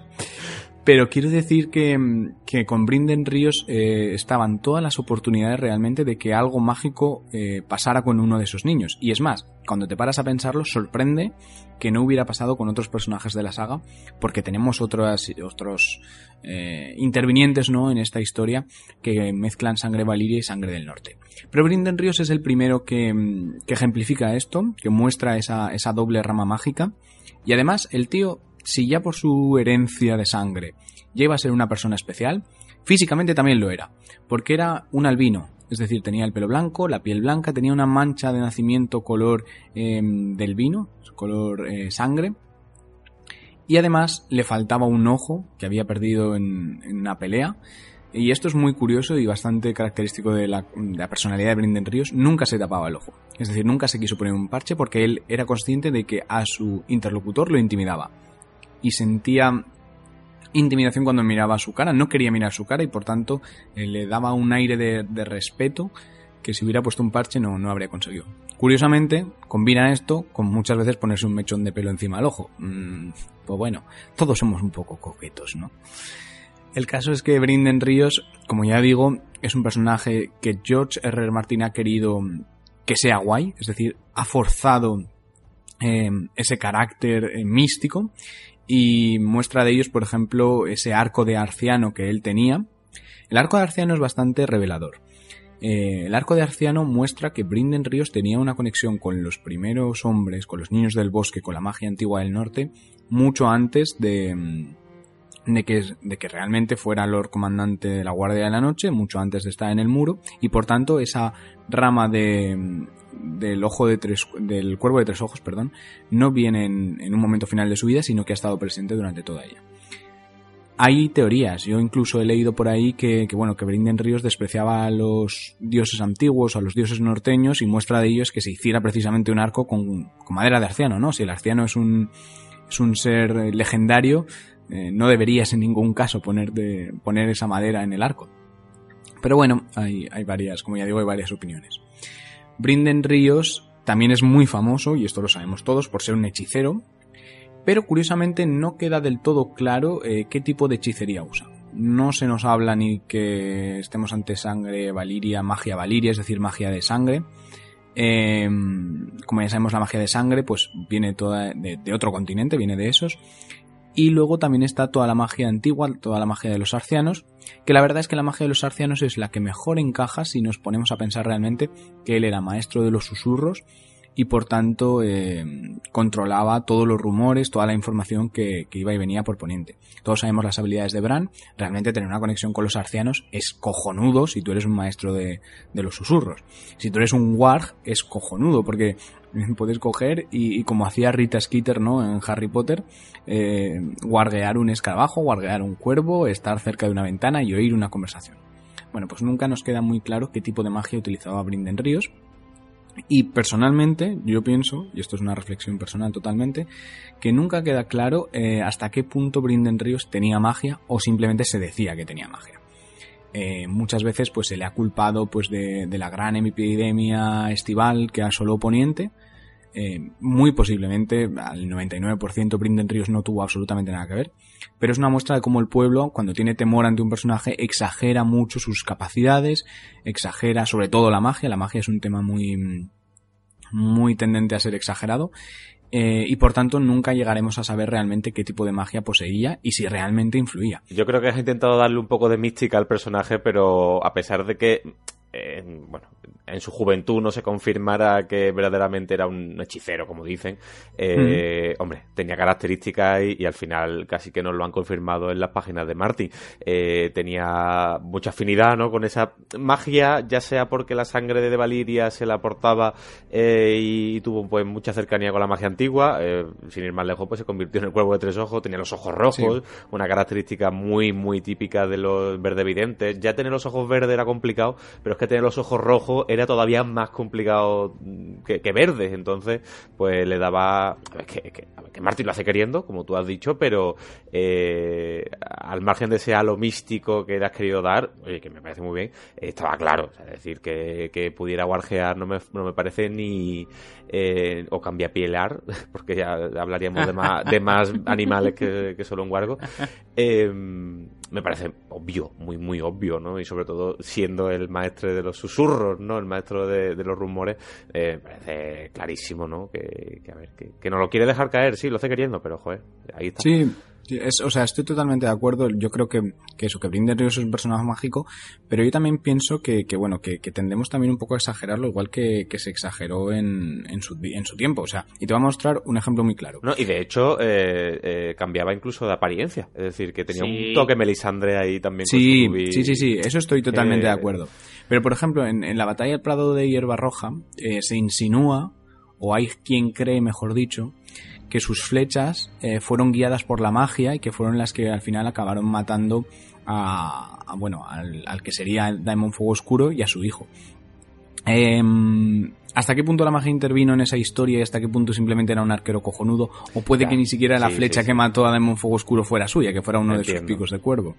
Sí, lo, que, lo que quiero decir es que eh, uno de los, de los, puntos fuertes de, de, Brinden y lo que ha conseguido que pase tanto a la historia, aparte del papel que juega y que se lo ha merecido totalmente, es ese aura mística que le rodea y que hace que, que en todo momento en su historia pienses que la magia estaba por ahí, haya estado o no realmente. Eh, como ya digo, Brinden Ríos, a mí lo que más me sorprende de, este personaje es que, bueno, la brujería en Poniente nunca ha estado bien vista. ¿Vale? Cuando ha habido actos mágicos, esos actos mágicos siempre han tenido una trascendencia en la opinión pública. Por ejemplo, eh, contra Stannis, cuando utilizaba a Melisandre, pues bueno, Melisandre conseguía eh, grandes eh, victorias o conseguía grandes eh, logros para la causa de Stannis y por tanto en el bando de Stannis pues bueno, aunque tuvo sus detractores, recordemos que al hermano de, la esposa de Stannis lo, lo, queman vivo precisamente por oponerse a Melisandre. Aunque dentro de su bando está más o menos aceptado, con voces críticas, el gran argumento de los, eh, de los Lannister y del, se supone, Baratheon, ¿no? De Joffrey Baratheon, contra Stannis es, punto número uno, no eres legítimo, punto número dos, te estás apoyando en magia oscura. Es decir, todo poniente teme o ve con malos ojos la magia. Por tanto, sorprende mucho que Brinden Ríos llegara a ser mano del rey, porque recordemos, llegó a ser mano del rey, eh, se supiera que usaba la magia, fuera un conocido hechicero, el pueblo lo detestase, pero aún así siguiera siendo mano del rey. Y es que la magia es un poco como el putiferio, de puertas para adentro, no de puertas para afuera. Es decir, la opinión pública no acepta la magia imponiente, no se ve de forma positiva y suele tener una consecuencia política. En Brinden Ríos, pues esta consecuencia política pues no llega realmente, porque como ya digo, puede que el populacho le culpara de cada vez que había una sequía, como realmente ocurrió, pero eh, no le cuesta su puesto, sino que va a ser, eh, digamos, su capacidad de ser una persona totalmente amoral en el plano político, el que va a costar su puesto y va a hacer que lo manden eh, a la guardia de noche. Y es que recordemos que a lo largo de varias rebeliones Fuego Oscuro, cuando finalmente se convoca un gran consejo, de esto hablaremos más adelante, los Fuego Oscuro envían a un representante, eh, a Enis Fuego Oscuro, eh, mediante un salvoconducto que la corona y Brinden Ríos personalmente dijo que no, no se le haría daño y cuando llegó pues lo capturaron y, y lo ejecutaron. Es decir, Brinden Ríos, eh, su caída en desgracia política no vendría del lado de la magia, sino que vendría del lado eh, político y de, del hecho de que, bueno, pues que el fin justifica los medios para este personaje, que moralmente es bastante gris. Bueno, pero también estamos todavía en una época de reinado Targaryen y, y, condenar abiertamente la magia en un reinado Targaryen sería casi tirarse piedras sobre su tejado, ¿no? Cuando todavía casi tenemos dragones, ya no tanto, pero bueno, todavía tenemos vestigios de, de lo que fueron, eh, que luego, obviamente, con un cambio de reinado, como tú has comentado, el tema de Joffrey y tal, pues, pues, a ver, pues sí, pues se entiende. Pero durante un reinado Targaryen, pues, hombre, es complicado, ¿no? Porque ellos mismos son muy mágicos. Es un tema, es un tema muy curioso porque como tú dices, los, los Targaryen utilizan dragones, utilizan magia, todo el mundo lo sabe, tienen sueños proféticos, pero también los Targaryen son los que se alían eh, fuertemente con la fe de los siete reinos, ¿no? Con... Sí, pero eso fue un movimiento político, Pablo. Igual que el incesto. A ver, tampoco a la fe le sienta muy bien que sigan infesteando todo el día y ahí están ellos, ¿no? Entre hermanos y... No, sí, es, es, es totalmente... políticos. Es, es, cierto. Pero como ya digo, hay que. Como ya digo, la magia, yo creo que a partir del momento en que la fe de los siete pasó a ser la, la, principal en los reinos y aceptada por los Targaryen, tuvo que pasar un poco a un segundo plano, ¿no? La magia tuvo, como ya digo, de puertas para adentro. Por eso sorprende, pues eso, que, que fuera la mano del rey, que, que todo el mundo lo considerara el mayor hechicero de la historia y que nadie. que eso no causara ningún tipo de revuelta, ningún tipo de, de movimiento político. Pero bueno, dejando eso de lado, Brinden Ríos fue un personaje muy muy activo en, en, todos estos años, fue un personaje que intervino en la escena política muchísimo, como ya digo en el Gran Consejo, pero antes de eso, en todas las rebeliones Fuego Oscuro tuvo un papel determinante, eh, acabando pues como decíamos con Daemon Fuego Oscuro en la batalla del Prado de Hierba Roja, enfrentándose a Cero Amargo eh, y perdiendo por ello un ojo, y bueno, eh, posteriormente, como ya decíamos, eh, precisamente esa capacidad política o esa falta de moral es la que hace que lo manden al, muro. Eh, se consigue un castigo que no conlleva su muerte. Y eso para la historia de Poniente va a ser decisivo porque en el muro va a ser nombrado Lord Comandante de la Guardia de la Noche. Y aproximadamente 13 años después de ser nombrado Lord Comandante, desaparece en una expedición más allá del muro. Sobre el resto, pues bueno, todos lo conocemos. En Danza de Dragones se descubre que, que Brinden Ríos sigue vivo y, eh, bueno, pues eh, el papel que juega a partir de entonces es eh, fundamental, pero yo creo que estamos todos de acuerdo que a Brinden Ríos le quedan cuatro telediarios, como el que dice, ya que Bran Stark va, va a ocupar su lugar. Pues vamos a presentar al último de los personajes eh, importantes de esta época, un personajón apodado La Tormenta que ríe o en nuevas traducciones Tormenta Alegre, que bueno, que allá cada uno. Pero háblanos de Lionel Baratheon porque aquí tenemos ya la línea del propio Robert. Pues así es. Bueno, muchos conoceréis a Lionel Baratheon por esa famosa ilustración del mundo de hielo y fuego de Chase Stone, en el que en la que aparece armado, en realidad no se le ve la cara, pero bueno, lleva un casco con astas de ciervo y está luchando contra el Lord Comandante de la Guardia Real, Ser Duncan el Alto, en combate singular, pero esto fue ya después de que Aegon fuera nombrado rey. Hablaremos de por qué pasó esto y eso, forma parte de un tema que vamos a tratar más adelante. El caso es que Ser Lionel Baratheon, apodado como ha dicho Carlos la tormenta que ríe o tormenta alegre, según la traducción, sois libres de utilizar cualquiera de los dos. Yo personalmente la tormenta que ríe, mm, no sé, creo que me, me gusta más. Fue señor de la casa Baratheon, pero antes de eso, siendo aún solo caballero, participó en el torneo de Vado Ceniza del que ya hemos hablado en, en este podcast y en podcasts anteriores, en las justas, ahí se ganó su apodo, ese mote de la tormenta que ríe. ¿Por qué? Bueno, pues al parecer, cuando se enfrentaba con un caballero que llevaba el yelmo muy adornado, eh, como el mismo que llevaba astas de ciervo en el yelmo, ¿no? Esto era una cosa muy normal, igual a nosotros nos parece un poco exagerado, pero bueno, ya lo hemos comentado algunas veces. Hacían ese tipo de cosas, ¿no? Pues eh, les arrancaba las decoraciones cuando los derrotaba y se las lanzaba al pueblo. Bueno, el pueblo se volvía loco, imaginaros. Y cuando se enfrentaba contra rivales menos dignos, o que no llevaban adornos en, en sus yelmos, pues porque eran más pobres, digamos, ¿no? Eh, o eran caballeros que él consideraba más débiles y pensaba que les iba a poder ganar fácilmente, él empezaba a reírse, pero así en plan, jo, en plan Papá Noel antes de la justa se empezaba a reír y no dejaba de reírse hasta que los derrotaba normalmente fácilmente en un par de vueltas. De ahí lo de la tormenta que ríe o tormenta alegre. La tormenta, pues porque era de Bastión de Tormentas y porque no paraba de reírse. Debía de ser un tío. Yo siempre he pensado que Lionel Baratheon debía de ser un tío como Robert, o sea, en plan los Baratheon suelen ser así grandotes, afables, risueños y un poquito engreídos, si me permitís. Bueno, eh, el caso es que Lionel Baratheon fue uno de los que participó en el bando de Ser Duncan el Alto, en el juicio de siete que tuvo lugar allí y del que mm, pues hablamos durante el podcast sobre los cuentos de Danquies, concretamente el primero de ellos, el Caballero Errante. Además, para que uno de los que querían apoyar a Duncan pudiera participar, Raymond Fossoway, que era escudero en ese momento, le nombró caballero eh, Lionel Baratheon para que pudiera luchar por Duncan. Así que bueno, pues esto nos puede hacer una idea de lo que era este señor. No voy a contar nada de lo que pasó luego después, porque claro, eso ya entraría dentro de los sucesos del reinado de Aegon V, pero tuvo su importancia este señor. Y algo muy necesario en este podcast sobre Aegon V es la línea de sucesión Targaryen, que ya de por sí es complicada. Eh, para ello tenemos un mogollón de árboles genealógicos, incluso en el mundo de hielo y fuego lo podemos entender muy bien, un fuego y sangre.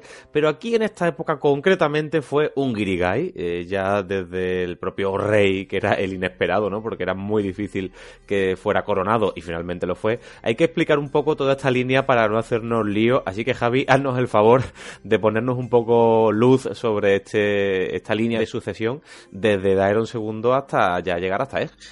Bueno, lo primero que voy a decir es que una imagen vale más que mil palabras, así que eh, voy a intentar explicar la línea de Targaryen, pero si veis un árbol genealógico igual os enteráis algo más.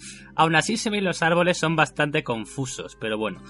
¿Cómo puede ser que el cuarto hijo de un cuarto hijo, y quinto hijo de un cuarto hijo si contamos las mujeres, que como sabemos en Ponientes el concilio no pueden acceder al trono, aunque no haya una ley escrita para ello, pero sí es una tradición instituida, por decirlo así. Pablo, que sabe derecho, igual lo puede definir de una manera mejor.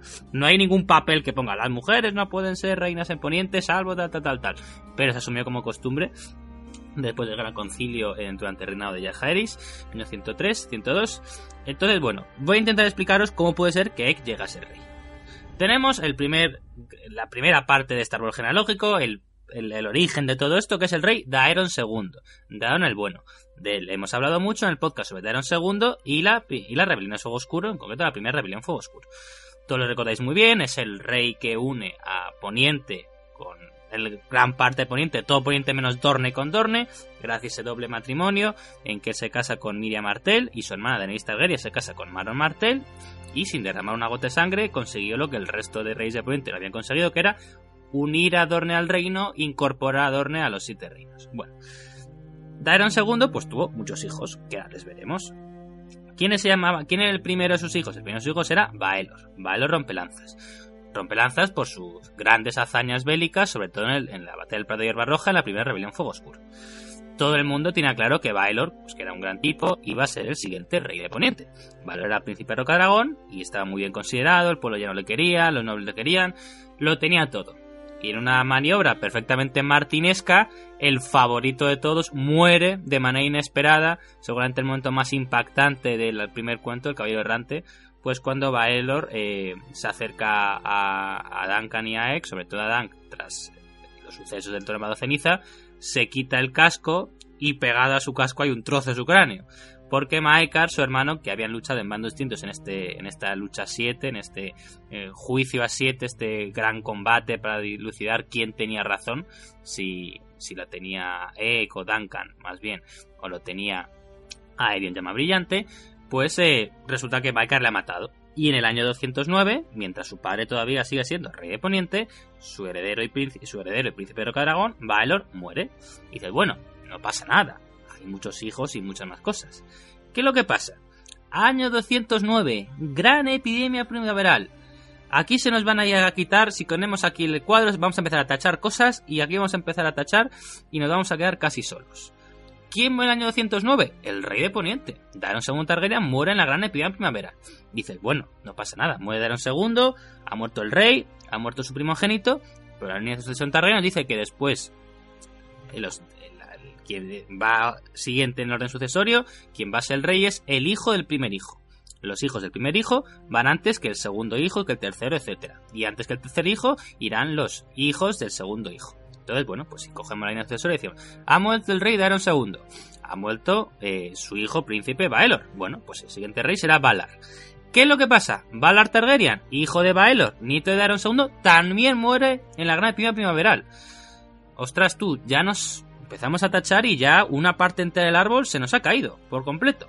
Seguimos avanzando en el árbol y llega el segundo hijo del rey Daeron II, que es Aerys, Aerys I. Y como ya sabéis, Aerys I fue rey de Poniente. El podcast anterior de historia va sobre Aerys I, rey de Poniente. ¿Qué es lo que pasa? Si recordáis ese podcast, es el último podcast que hemos hecho, pues Aerys eh, no estaba precisamente interesado en las mujeres, ni en los hombres, ni en nada carnal. Eh, estaba casado con Elinor Penrose, típico compromiso por obligación, pero vamos, que él ni tenía hijos, ni pretendía tener hijos, ni los tuvo. Por mucho que su hermana, que su hermana, no, que su esposa, no se casó con una Targaryen, sino con Elinor Penrose, lo quisiera. Así que bueno, eh, seguimos avanzando, seguimos avanzando.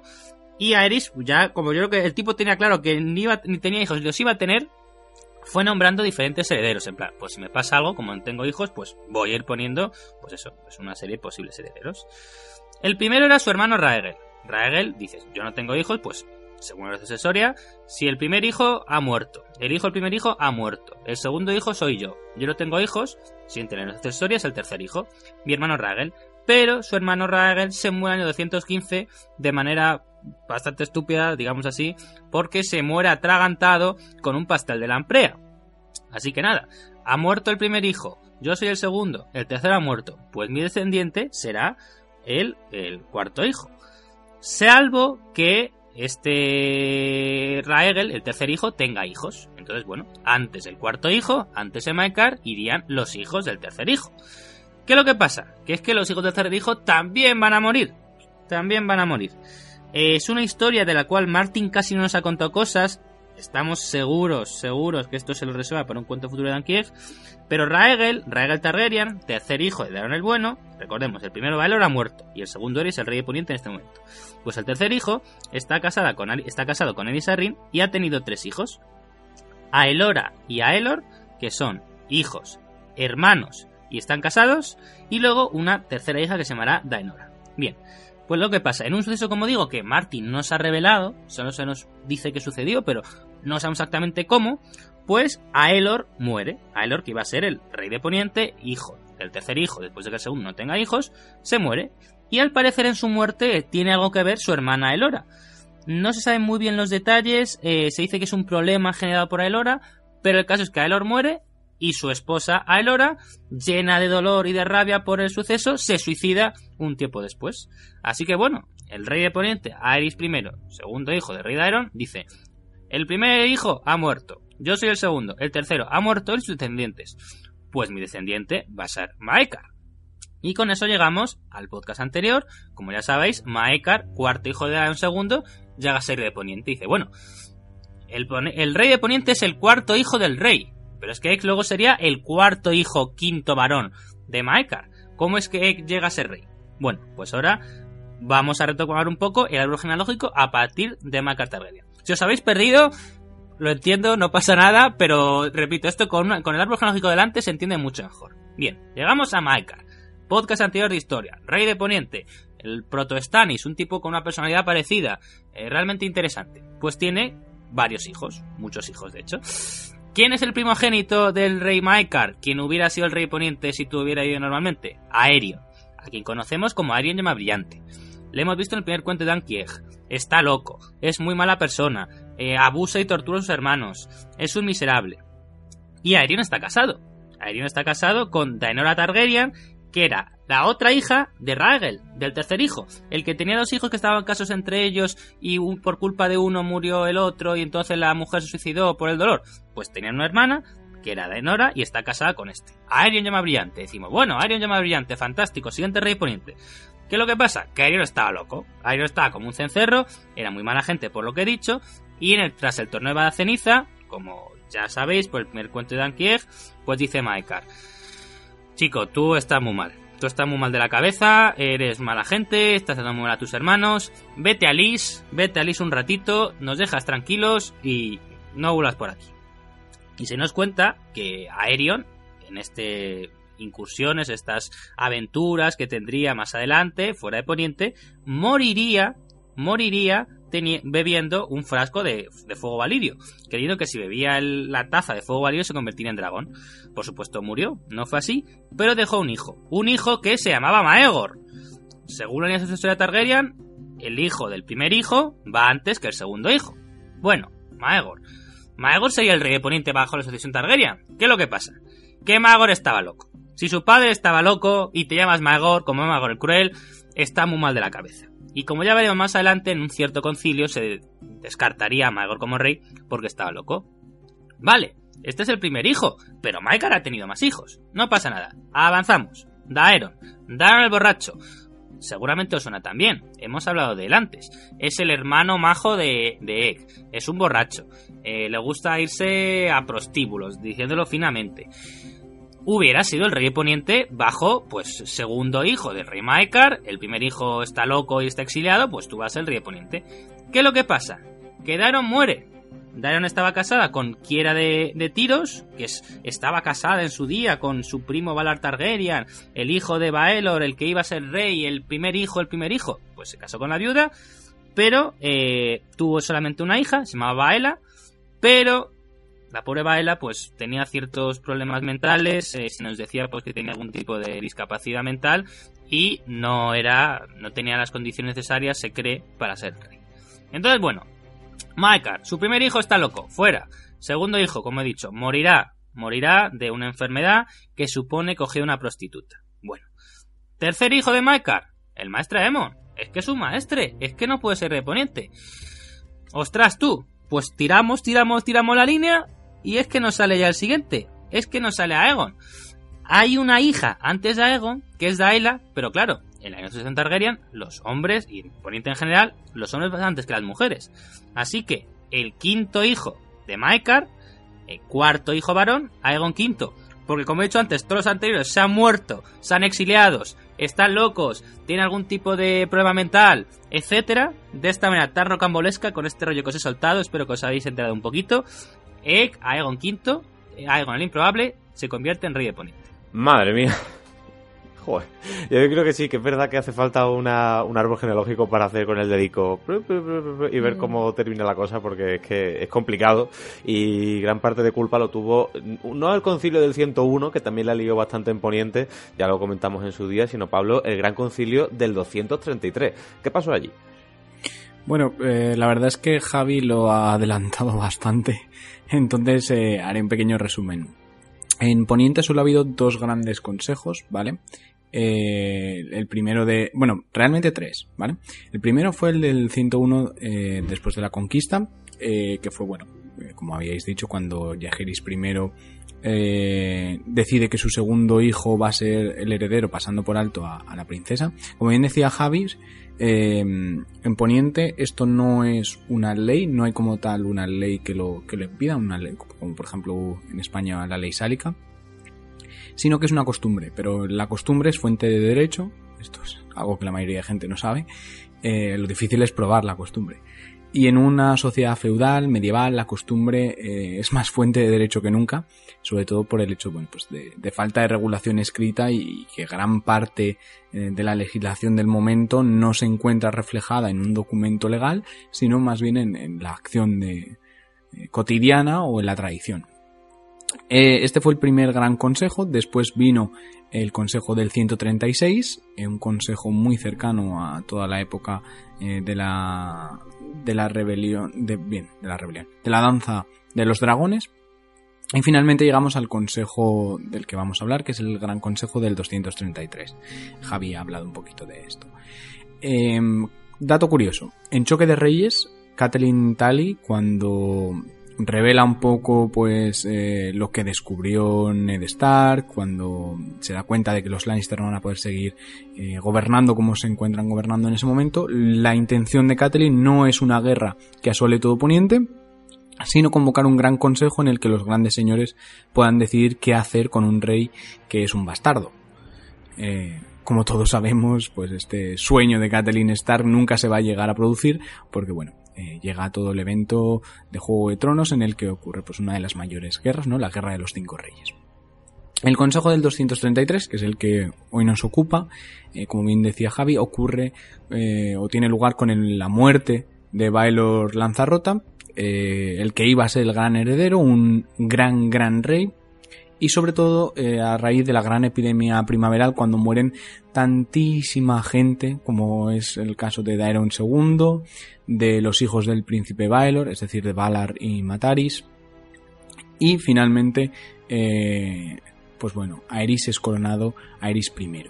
Aerys no tiene, no tiene hijos en el momento en el que es coronado y en su muerte, en el 221, el trono pasa a su hermano menor, eh, que empieza a reinar como Maekar I. Eh, posteriormente muere Maekar eh, a manos de un señor rebelde en el 233 y este consejo debe decidir quién va a heredar el trono de hierro, ya que los hijos mayores de Maekar mueren y sus descendientes solo son niños. Javi nos ha presentado un poco a, los personajes, ¿no? Nos ha presentado a Daeron el borracho, nos ha presentado a Aeron llama brillante, eh, y quién tenemos también, pues el tercer hijo de Macar, que es Aemon, el que sería maestre sirviendo en castillo de su hermano Daeron. Por tanto, en el 233, el consejo pasa por alto a la hija retrasada de Daeron, a la hija eh, con una deficiencia mental, y al hijo de Aerion, Maegor, quien, eh, bueno, eh, es partidario de entregar el trono a Aemon, pero Aemon, como todos sabemos, declina la oferta. Esto va a ser bastante interesante, sobre todo la personalidad de Aemon, porque en este momento podría haber surgido una nueva guerra civil en Poniente. Estamos en una época de guerras civiles, de las rebeliones Fuego Oscuro, pero eh, si Aemon no hubiera tomado la decisión que tomó, si no hubiera mantenido eh, la postura que mantuvo, eh, posiblemente podríamos haber ido a una nueva guerra civil. Aegon V es coronado como el improbable, como ya hemos dicho a lo largo de todo este podcast, por el hecho de que era un, cuarto hijo, por tanto, pues todo el mundo le pasaba en la línea sucesoria. Y como ya decía Aemon, eh, para evitar que nadie pueda utilizar su nombre eh, como bandera de una nueva rebelión, como ocurrió pues bueno con, la danza de dragones, con los fuegos oscuros, etcétera, eh, se une a la Guardia de la Noche precisamente para evitar este tipo de, acción. La primera acción de, de Aegon V, enviar a Brinden Ríos al muro, Como ya digo, ofreció salvoconducto a Ennis Fuego Oscuro, eh, consiguió que llegara a la ciudad y cuando llegó pues lo asesinó. Eh, esta medida pues es la primera de Aegon y, bueno, eh, como, había- como hablábamos en el punto de Brinden Ríos, marcará el destino de Poniente para siempre. Pero ya veis, los consejos en Poniente no son comunes, pero son la mejor forma de evitar una guerra civil. Y curiosamente, el Gran Consejo del 233 eh, no habría sido posible seguramente si no viniéramos de la historia de la que venimos. Es decir, si Poniente no hubiera sido asolado tantísimas veces por una serie de guerras civiles y seguramente si no hubiera habido una gran epidemia, como fue la gran epidemia primaveral, eh, que dejó al, continente en los huesos y por tanto nadie podía permitirse una guerra eh, a raíz de, esta, de este tema sucesorio. Sin embargo, no solo Aegon se encontró problemas en su reino, ¿no? como todo rey, más o menos, ¿no? Fue un reinado en general bastante tranquilo. El problema nos lo encontramos nosotros, los lectores, porque por obra y gracia de Martin, y, y como dije al principio, no diré yo que se esté guardando ese, esa baza para futuros libros, pero pues tenemos muy poquita información del reinado de Aegon. Tenemos cosillas, pero tenemos en general muy poca comparado con otros reyes y a pesar de la importancia que tiene este personaje, ¿no? Que de hecho tiene su propia eh, pequeña saga, su propio spin-off. Tú no vas a decir que Martín se está guardando información para los libros, pero yo sí lo voy a decir. Porque Martín se está guardando información para próximos libros. No, ¿qué dices? Y lo digo igual en este caso que lo digo con, por ejemplo, con los Dane o con muchas otras cosas que podemos encontrar ahí en el mundo de hielo y fuego. Información, pero muy poca, como con cuentagotas. ¿Por qué? Porque no quiere desvelarlo. Yo sigo insistiendo en que quizá este libro habría debido salir más tarde, pero bueno, en fin, ¿qué le vamos a hacer? Ojalá una reedición con toda la información que se nos ha omitido aquí. Bueno, el problema de esta época de la que estamos hablando hoy es que como aún no se ha llegado a ella en los cuentos de Danquier, pues no tenemos eh, apenas datos. Si en el anterior podcast de historia tuvimos una ayuda extra y un contenido muy bien definido, pues era precisamente porque coincidía con lo que ocurría en los libros y como ya habían sido publicados cuando se escribió El mundo de hielo y fuego, pues toda la información referente al reino, a la situación, al, al posicionamiento de las diferentes casas frente a la situación que se estaba dando. Cualquier detalle lo tenemos ahí, pero ahora no, porque los cuentos no han llegado aún a ese punto y en el mundo de hielo y fuego pues no se nos da muchísima información sobre el reinado de Aegon V excepto, bueno, pues eh, yo que sé, los problemas que tuvo con sus hijos y, y los matrimonios de sus hijos.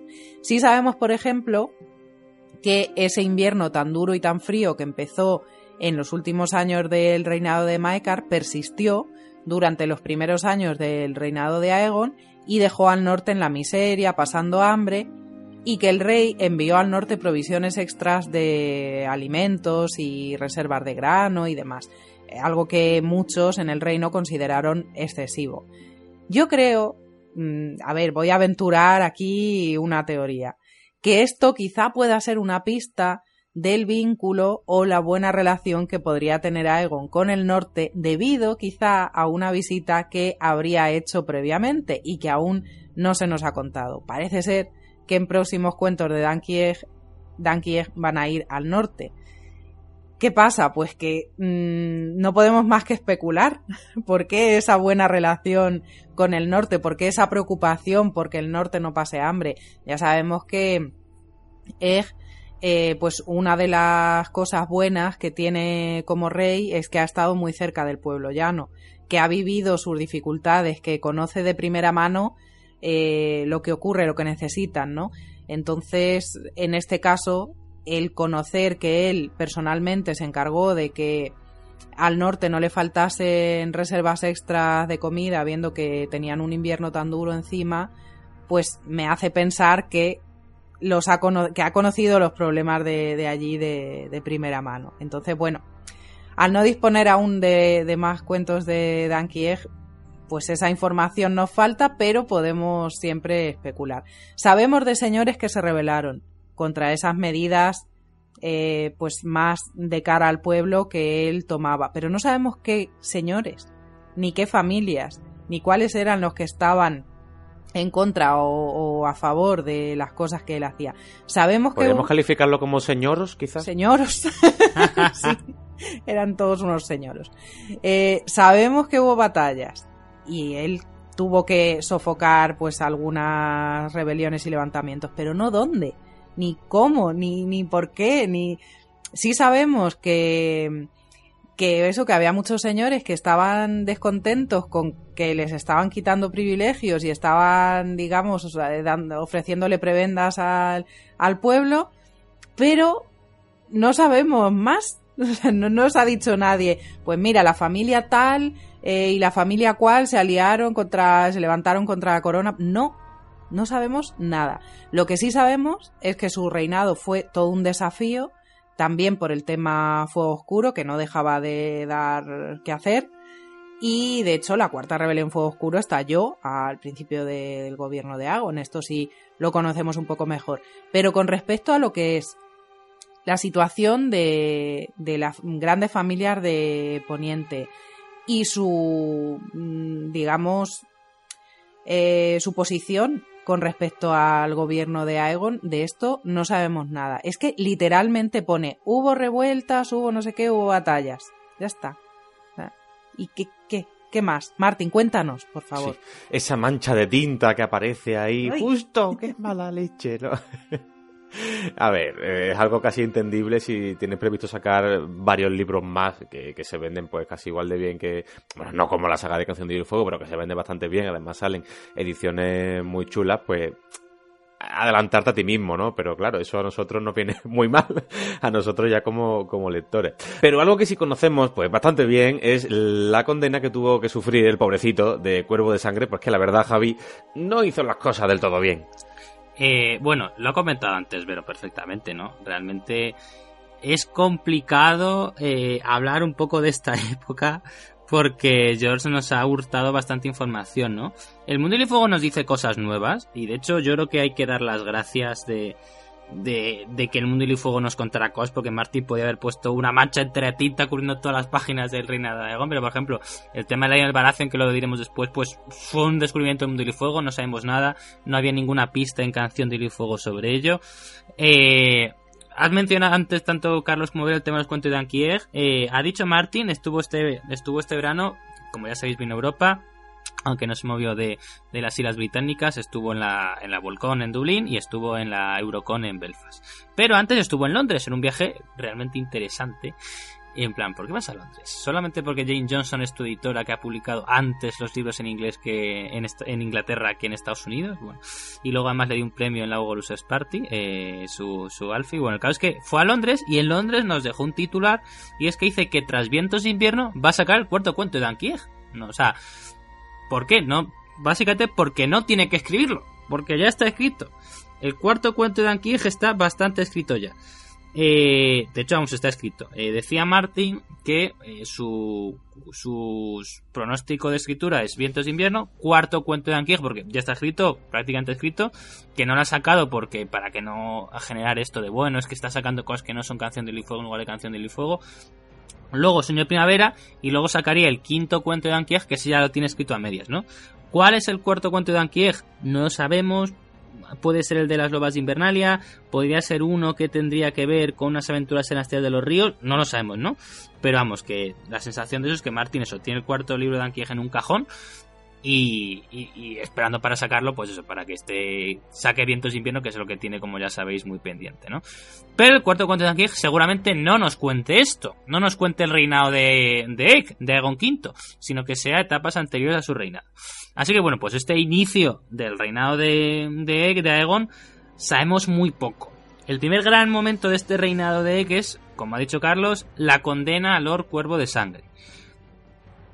Y eso es una cosa que tiene, tiene mucha lógica por un lado y por otro lado deja a Poniente en una posición un poco débil, porque eh, Vinden Ríos la intro, hablo antes, le hemos hablado del, mon- del montón de podcast y antes Pablo la ha introducido, pues era la mano del rey, anteriormente Mestre Susurros y básicamente controlaba todo lo que pasaba en Poniente. Bueno, después del, del, del gran concilio, de este gran consejo para dictaminar Timbas el Reponiente en 1933, que también ha contado Pablo antes, pues bueno, Aegon es coronado. Aegon es coronado eh, señor de los terrenos, eh, de, los, de los ándalos, de los roinas, etcétera, en 1933, cuando tenía 33 años, precisamente, y eh, pues se nos dice que además, pues Duncan el Alto va a ejercer como, como Lord Comandante de la Guardia Real. Pero el primer acto del reinado de Aegon no es nombrar a Duncan el Alto, a Duncan el Tocho en sus orígenes, como Lord Comandante de la Guardia Real, no. El primer acto de Aegon como rey se nos especifica que es nombrar a Brinden Ríos, Lord Cuervo de Sangre, mano del rey, ordenar su arresto.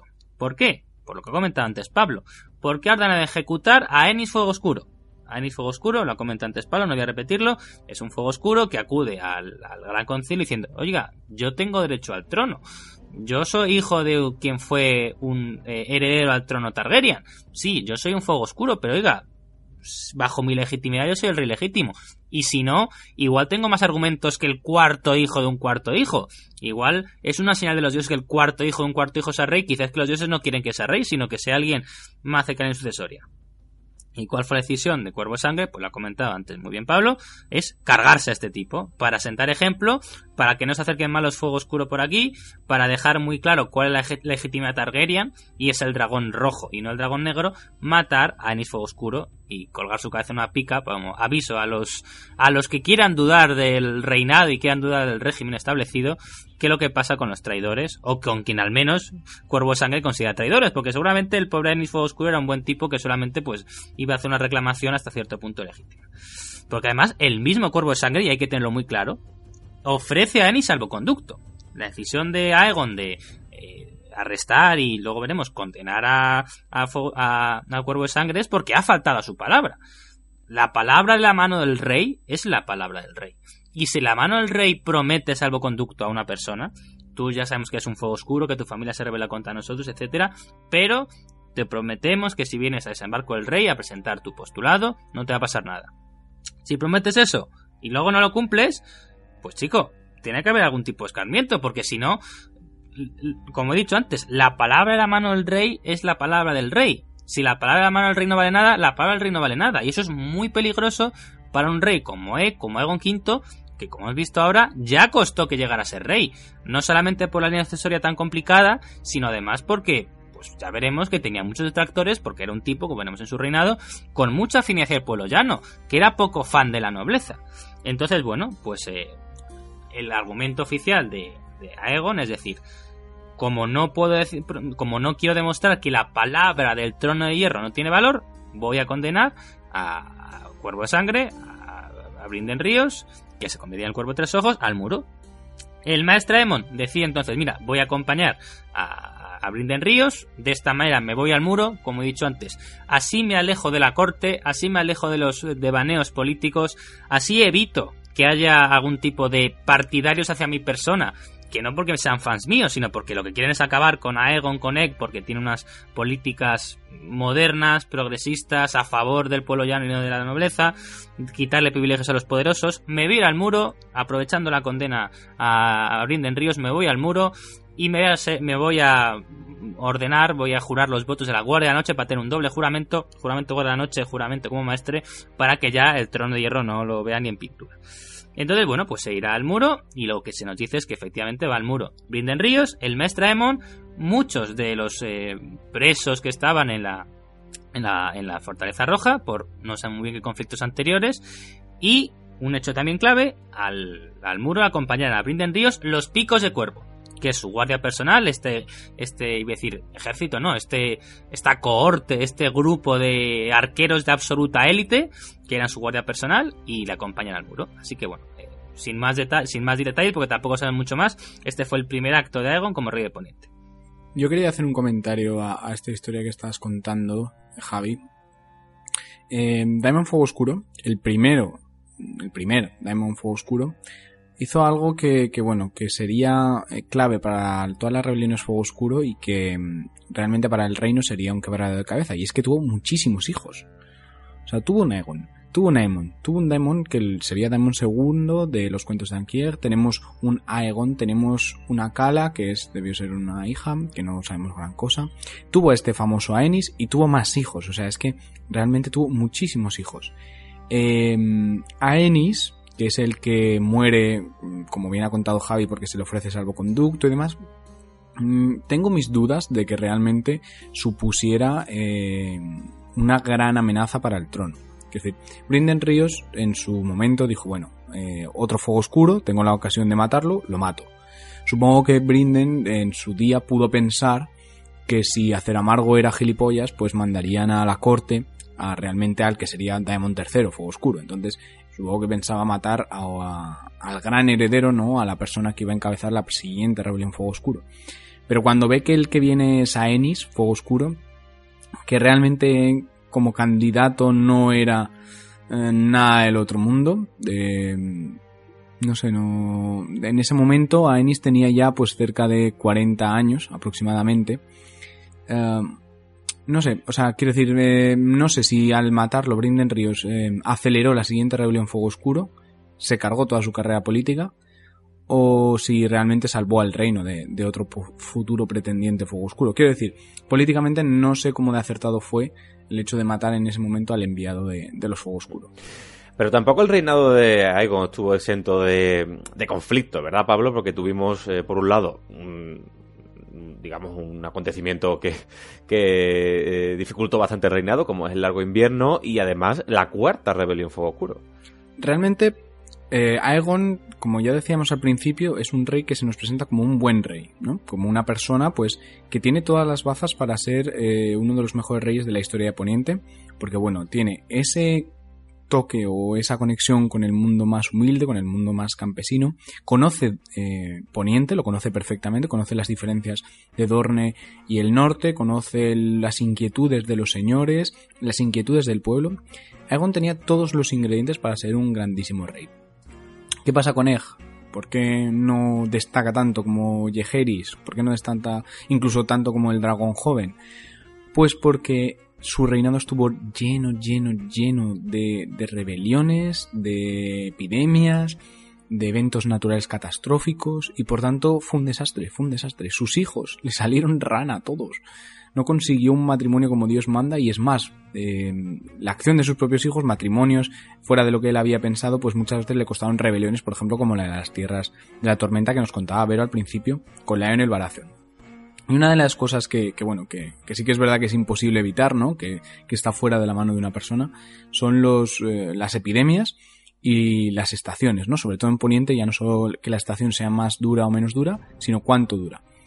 Y es precisamente este punto en el que en la historia se introduce un largo invierno que dura tres años, un invierno muy, muy duro, con unas temperaturas muy bajas, que van a hacer que, bueno, que, que los campesinos estén al límite de la supervivencia eh, Vero nos ha hablado ya un poco de, este invierno, nos ha adelantado que seguramente la próxima novela de, los cuentos de Anquieg ocurra en el norte durante un poco esta fase, que, bueno, que el rey Egg se preocupó eh, de, de, que en estos momentos, ¿no? En este invierno, eh, intentar que los víveres, los pocos víveres que había, fueran distribuidos de la forma más eficiente. Pero aún así, pues bueno, el invierno asola poniente y la primavera no va a ser mucho mejor porque después de la primavera va a llegar esa gran epidemia. Eh, no, perdona, la gran epidemia fue anterior. Perdona, ahí me he liado. El largo invierno lo que haría sería poner a prueba eh, la fortaleza del reino en un momento en el que una rebelión eh, habría sido eh, terriblemente fácil. Y efectivamente, eh, tras ese largo invierno, cuando los puertos quedan despejados, cuando el tránsito ya es posible, empieza la cuarta rebelión Fuego Oscuro, en la que interviene Daeron III. Eh, Daeron III eh, había sido coronado por Aegor Ríos, por Acero Amargo, en Tiros. Recordemos que tras las últimas rebeliones Fuego Oscuro, eh, Aegor Ríos huye de Poniente con los descendientes que quedaban de Daemon Fuego Oscuro y se va a las ciudades libres. En Tiros es coronado Aegor Ríos, eh, perdón, Aegor Ríos corona a Daemon III y precisamente eh, a raíz un poco de ese gran concilio en el que había muerto el príncipe Fuego Oscuro Aenys, un poco con los ánimos ya bastante inflamados, pues empiezan una campaña militar con la Compañía Dorada cruzando el Mar Angosto, intentando rebelarse contra el reino. La cuarta rebelión Fuego Oscuro, al igual que ocurriría con la siguiente, con la quinta, y parecido a como pasó con la segunda, pues la verdad es que tuvo muy poquito éxito. Fue una campaña militar corta, eh, que al final se decidió en la batalla del puente de Aguas Tortas. Y de nuevo, Duncan el Alto fue un poco la mano ejecutora del rey y fue quien conseguiría eh, matar a Daemon III en un combate singular, haciendo que, bueno, Acero Amargo tuviera que huir de nuevo hacia esos. ¿Qué cosas más interesantes ocurrieron en esta batalla, en esta rebelión? Pues aparece por ahí Tion Lannister, ¿vale? Que era el segundo hijo y heredero de Jaron Lannister, y muere en batalla. ¿Por qué esto es relevante? Porque eh, hace que el tercero de los hijos, Titus Lannister, se convierta en el heredero de Roca Casterly. Y como ya sabemos, con Titus pues viene Tywin y posteriormente Jaime Cersei. Entonces, bueno, ¿esta rebelión fue un éxito para la corona? Sí, demostró que militarmente los Fuego Oscuro estaban acabados, que no habría forma humana de, conseguir eh, suponer la misma amenaza para la corona que supuso la primera de las, rebeliones, y sobre todo demostró que los Fuego Oscuro ya no tenían apoyos en lo que venía a ser el Poniente. El pueblo, los señores, eh, no se habían echado militarmente a la calle como había ocurrido eh, con la primera de las rebeliones, sino que básicamente muy poquitas casas apoyaron a los Fuego Oscuro en este momento. Y se consideró que, bueno, que, los Fuego Oscuro ya pertenecían al pasado y no tenían un lugar en el presente de Poniente. Esto va a ser muy importante porque, como ya digo, eh, y como anticipamos en, en, los primeros podcasts, la primera de las rebeliones Fuego Oscuro fue más un evento político-social de Poniente, dos visiones de Poniente, dos ideas de hacia dónde tiene que avanzar el país, y en este momento esa segunda versión, esa versión bastarda, esa versión eh, de rebelión ya no existe, los nobles ya no van a apoyar más a los Fuego Oscuro y la siguiente de las rebeliones va a ser incluso más penosa que, esta. Acero Amargo moriría pocos años después, eh, más o menos eh, cinco años después en las tierras de la discordia y luchando en una escaramuza entre Tiros, y Mir. La verdad es que la muerte de Acero Amargo es tan cutre, tan ninguneada en la historia, como, como bueno, como Brinden Ríos le habría gustado que fuera. Porque es una escaramuza simplemente en, en un intento ¿no? de ganarse el pan eh, luchando por una compañía libre. Pues sí, eh, a pesar de ello, el reinado de Aegon pues eh, estuvo bastante marcado por esa dicotomía entre la nobleza y, el pueblo, porque es que un rey que se ha criado en el barro, ¿no? que se ha criado montado en un burro y por, y por los caminos de Poniente, al final pues empatiza mucho más con esos pobres por que conoce perfectamente las situaciones, no se ha criado ¿no? en, una, en una torre de marfil como solía pasar con, con los reyes de Poniente. Y claro, pero eso al final te provoca que si tira más para un lado bien lo del pueblo, la nobleza no te va a acompañar seguramente porque al final son a ellos quien les va a quitar pues los recursos. Si recordáis el juego este al que jugamos tanto, el Reign de Game of Mm. La verdad es que, es que eso es así. O sea, tienes que mantener un equilibrio que es algo bastante complicado y bueno, pues para un rey como es mm, no fue nada fácil porque aparte de la rebelión Fuego Oscuro se cuenta que él intentó recortar privilegios a los grandes señores y esto pues ya sabemos que no suele gustar. Convenientemente no sabemos qué señores fueron los que se levantaron contra él, solo que durante su reinado hubo más batallas, además de la rebelión, batallas que le obligaron a pasar mucho tiempo vestido con su armadura para ir de aquí para allá sofocando levantamientos porque el pueblo ya no le adoraba. Es que es lo que estamos hablando, lo que acaba de decir Pablo, pero los señores no tanto precisamente por esto, por sus medidas y sus reformas que concedían derechos y favores a los ciudadanos en contra de los señores, los señores que llegaron a llamarle tirano con manos manchadas de sangre, porque a- al loro es que pretendía quitarle los derechos y las libertades que les habían otorgado los dioses. Es que claro, los señores que se creían con derechos que, que les venían dados, pues eso, pues por sus por sus dioses y demás. En fin, él no hacía nada más que pensar que si hubiera tenido dragones no habría tenido problemas para mantener la paz del reino porque todo el mundo le habría respetado. Y eso es algo importante para futuros acontecimientos. Pero el caso es que no solo fue este abstracto problema del que tampoco conocemos con el que se enfrentó Aegon en su reinado, porque tuvimos también el inicio de un evento en el que participó un personaje que mm, ya tenemos directamente en Juego de Tronos, Barry Stanselmi. Estamos hablando de la famosa guerra de los reyes nueve peniques. No se decidió en su totalidad durante el reinado de Aegon V, pero sí que empezó aquí. Eh, empezó en el 258 después de la conquista aproximadamente. La cosa fue así.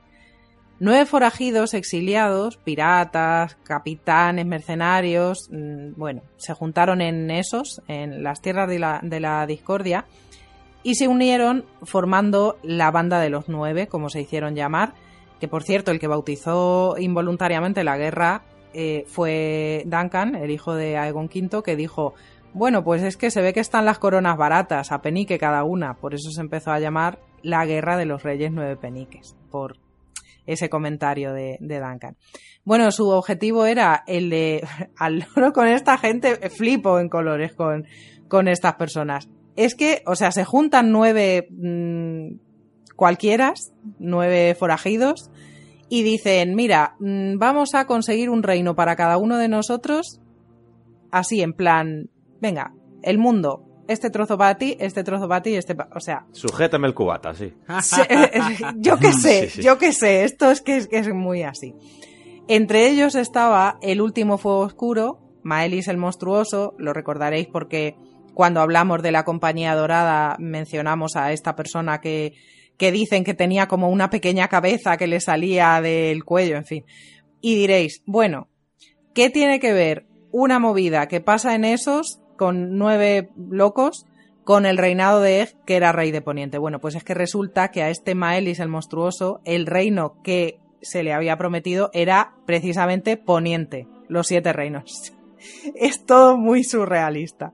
Bueno, hubo que tomar medidas en Poniente para evitar que Maelis atacara, bueno, digamos que se pusieron ahí un poquito en guardia, pero aún así se pasó un poco del tema, pues pensando que las ciudades libres acabarían con esta absurda eh, guerra desde esos y que no llegarían a tener ningún tipo de problemas en Poniente. Que luego más adelante sí los hubo, pero no ya durante el reinado de Aegon V. Como veis, es un poco surrealista el tema.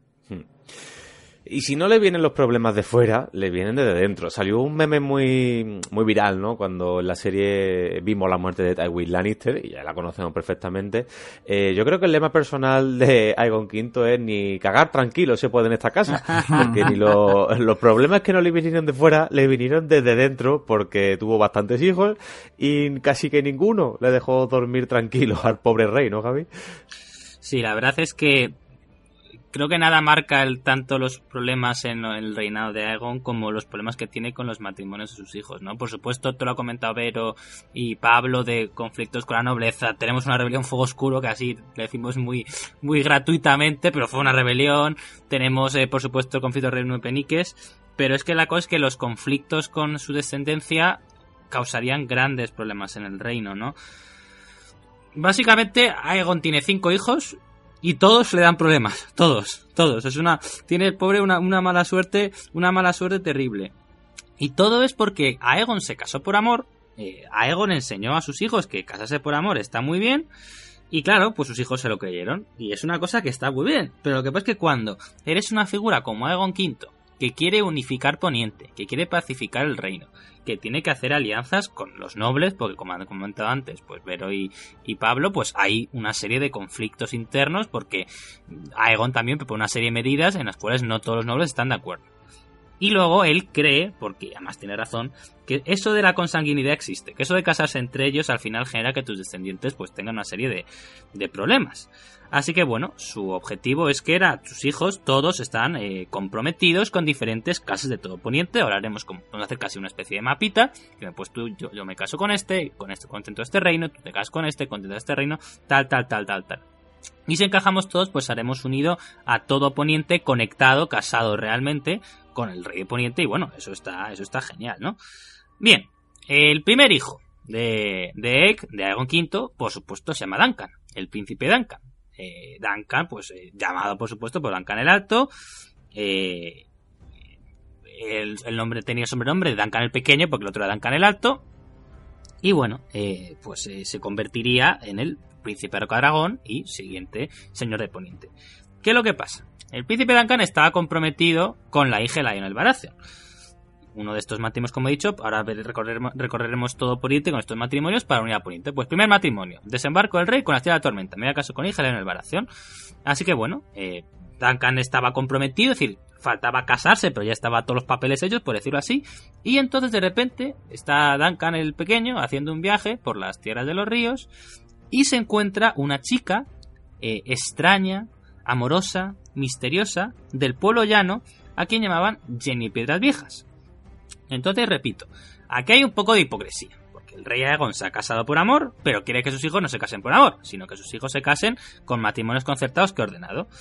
Y el rey Aegon sabemos que pues, era un fan del pueblo llano, de hecho sus problemas son... A ver, un, pe- un pequeño apunte. Yo es que creo que la, gran diferencia de esto es que es, mm, ni, ni veía el trono de hierro, pero al ser Algon Quinto ya sabe que de él depende el futuro de Poniente. Entonces, no es lo mismo que tú, bueno, estés ahí un poco de tal, porque sabes que no vas a reinar, y bueno, da un poco igual con quien te cases que tus hijos que sí saben que van a ser, eh, si no el primero, porque puede, puede pasar cualquier cosa, pero tus hijos sí van a ser bastante importantes en, en, el- en la vida política de Poniente. O sea, yo entiendo el argumento. O sea, yo- y tienes toda la razón. Porque además tu, tu papel como rey es hacer igual no lo que... El, el elegir igual el mal menor, no sé cómo decirlo. O sea, entre casarse por amor, que puede estar mal, y el bien del reino, eh, aunque perjudique a ciertas personas, elige el mal menor. Lo que pasa es que ese mal menor se aplica a sus hijos, no a sí mismo. Pero bueno, lo tienes tú, Carlos, que realmente es muy debatible, ¿no? Si esto está bien o está mal. Porque recordemos, esto es, o sea, no lo hace de manera gratuita, sino lo hace para pacificar un reino que había surgido grandes hemorragias, por lo que han comentado eh, Vero y, y, y Vero y- y Pablo antes, ¿no?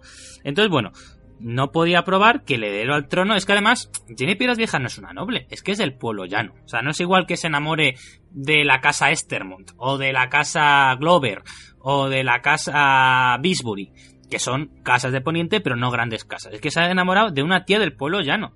O sea, no tiene, no es que no tenga riqueza, es que no tiene ningún tipo de poder político. Y por supuesto, es una enorme ofensa, enorme ofensa a Lionel Baratheon, porque eh, está casado, está comprometido el príncipe Duncan con su hija, ¿no? Entonces, bueno, eh, Duncan dice que no, es un tío muy tozudo, tozudo como Duncan el Alto, tozudo como su padre en algunas cosas, e incluso eh, se nos dice que se reúne el Septón Supremo, el Gran Maestre y todo el Consejo Privado insisten.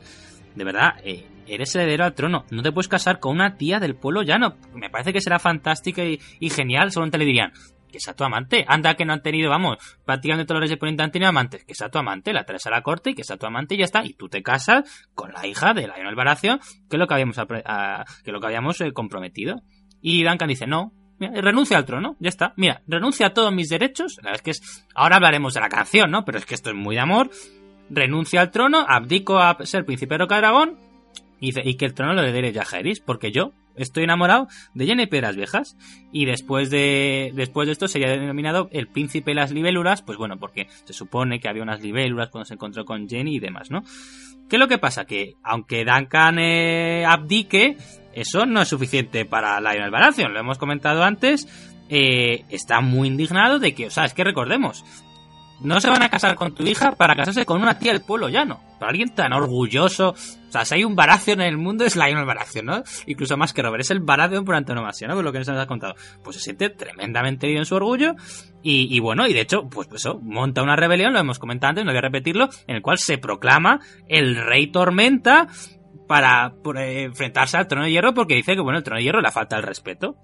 Y la comentaba antes Vero y vamos a repetirlo ahora, pero bueno, hay un combate singular en el cual Duncan el Alto, Lord Comandante de la Bola Real, tiene que derrotar a Lionel Baratheon en combate singular y tras eso pues será Rael, la hija de, más pequeña de... eh, será la, la hermana de Duncan, su hermana más pequeña, quien se casará con, pues, eh, con, iba, iba a casarse con el heredero, con el hijo varón de Lionel Baratheon para continuar esto, ¿no? Eh, Jenny y Piedras Viejas, pues al final la aceptaron en la corte. La historia tiene una parte bastante bonita. La llamaban Lady Jenny, aunque repito, no era ninguna dama. Era una tía del pueblo llano. Y Jenny de Piedras Viejas y el príncipe de las estuvieron viviendo en eso, en Desembarco del Rey durante un tiempo. También viajaban por Poniente y demás. Se nos dice que el príncipe Duncan era un gran luchador. Eh, derrotó a Barristan Selmy en un gran torneo de 247. Aunque claro, entonces Barristan era bastante jovencito. Era todavía solo un escudero. Pero bueno, ¿no? Y estaba derrotando, participando como un caballero misterioso, ¿no? Y cuando el príncipe Duncan vio que este chico pues era tan joven y había luchado contra él de manera tan valerosa cuando nadie se atrevía, le puso el sobrenombre de Barristan el Bravo, ¿no? Y bueno, eh, el príncipe Duncan moriría en la tragedia de refugio estival, del cual hablaremos después. Y toca hablar, toca hacer un inciso, por supuesto, de Jenny Piedras Viejas. Jenny Piedras Viejas, la canción Jenny Piedras Viejas, tampoco sé mucho más del personaje, más que lo que he mencionado ahora. Y bueno, Seguro que esto nos hace una sonrisa en la cara en el indiscutiblemente mejor capítulo de la última temporada de Juego de Tronos. Y si alguien me lo discute, pues estaré encantado de debatir con él, pero yo lo tengo muy claro. El Caballero de los Siete Reinos, el hombre no es casual, dirigido por David Nutter, guion de qué raro, Brian Kochman, Brian Kochman, Brian Kochman. Pues bueno, pues eh, Podrick Payne canta una canción. Esta canción sonaría también en los títulos de crédito, en los títulos de crédito interpretada por Florence and the Machine, y se trata de Jenny y Piedras Viejas. En los libros se ha mencionado muchas veces este tema, pero solamente habíamos leído un verso de la canción, que dice que en los salones de reyes que ya no están, Jenny baila con sus fantasmas. He comentado ahora todo el affair que tuvo Jenny con, eh, con el príncipe Duncan, tuvo que abdicar al trono, la estrella tormenta entró en rebeldía, y luego además lo que pasa es que Jenny Piedras Viejas tiene una relación muy especial con el fantasma Alto Corazón, no sabemos si es su descendiente, si es una amiga, pero bueno, eh, se encuentra ahí en Tormenta de Espadas y cuando al fantasma Alto Corazón le canta la canción de Jenny Piedras Viejas, el fantasma Alto Corazón, que es un ser eh, mágico, o sea, es un ser eh, que tiene poderes y se pone a llorar, ¿no? Mm, es bastante, bastante profundo, ¿no? Recordemos que el fantasma Alto Corazón es quien predice que el príncipe que fue prometido saldría de la línea de Aerys y Raela, por eso tendrían que casarse después. Pero bueno, el caso es que en el canon de la serie, esto es muy curioso, en el canon de la serie Jaehaerys no existe.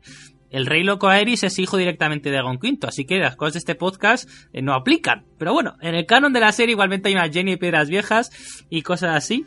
Y, tuvo lugar, ¿no? Y estos amores de los hijos, pues como estoy comentando, la reunión a Poniente. La historia es realmente trágica, como hemos comentado, se menciona en, en el mundo y fuego y es muy poético que esta historia relacionada con Egg y también con Duncan, porque Duncan, el príncipe de las Libellulas, se llama así por Duncan el Alto, aparezca en un capítulo que se llama El Caballeros de Reinos, que tiene como, por supuesto, eh, tema principal que Brienne es nombrada Caballeros de Reinos por Jamie en un momento espectacular, ¿no? Además hay quien dice que la canción de Jenny Piedras Viejas es sobre el príncipe Raegar, es una teoría solamente, no está demostrado, pero a mí realmente me gusta mucho, me parece muy poética, recordemos que Raegar es un vamos, es una pasión de la música, es muy célebre por estar tocando siempre con una lira.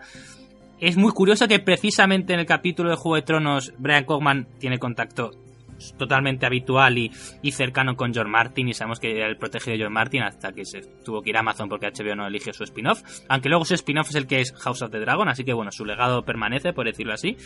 Y es curioso que en el mismo capítulo se menciona a Raegar, ¿no? Entonces, esto por la relación de Brian con Martin, una cosa que Martin podía revelar es que Raegar se inventó la historia, el cuento al menos, o la canción, mejor dicho, de Jenny Piedras Viejas, esta canción tan trágica y tan terrible de cómo el amor entre Jenny Piedras Viejas, una mujer del pueblo llano, y el príncipe Duncan, Duncan el, menor, Duncan el príncipe de libélulas, Duncan príncipe de Rocadragón, heredero al trono de hierro, pues príncipe tuvo que el príncipe tuvo que renunciar a ello, se provocó una enorme guerra civil en Poniente con esta rebelión de Lionel Baratheon y demás, ¿no?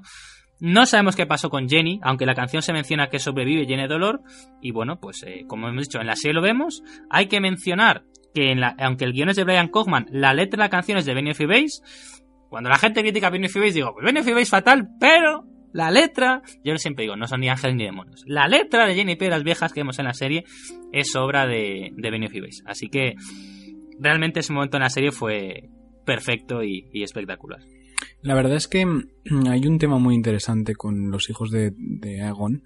Em, Aegon al final nace y que se educa con el pueblo llano, ¿no? Entonces desarrolla desde, desde un primer momento una versión un poco hacia estos matrimonios de los Targaryen con su propia sangre.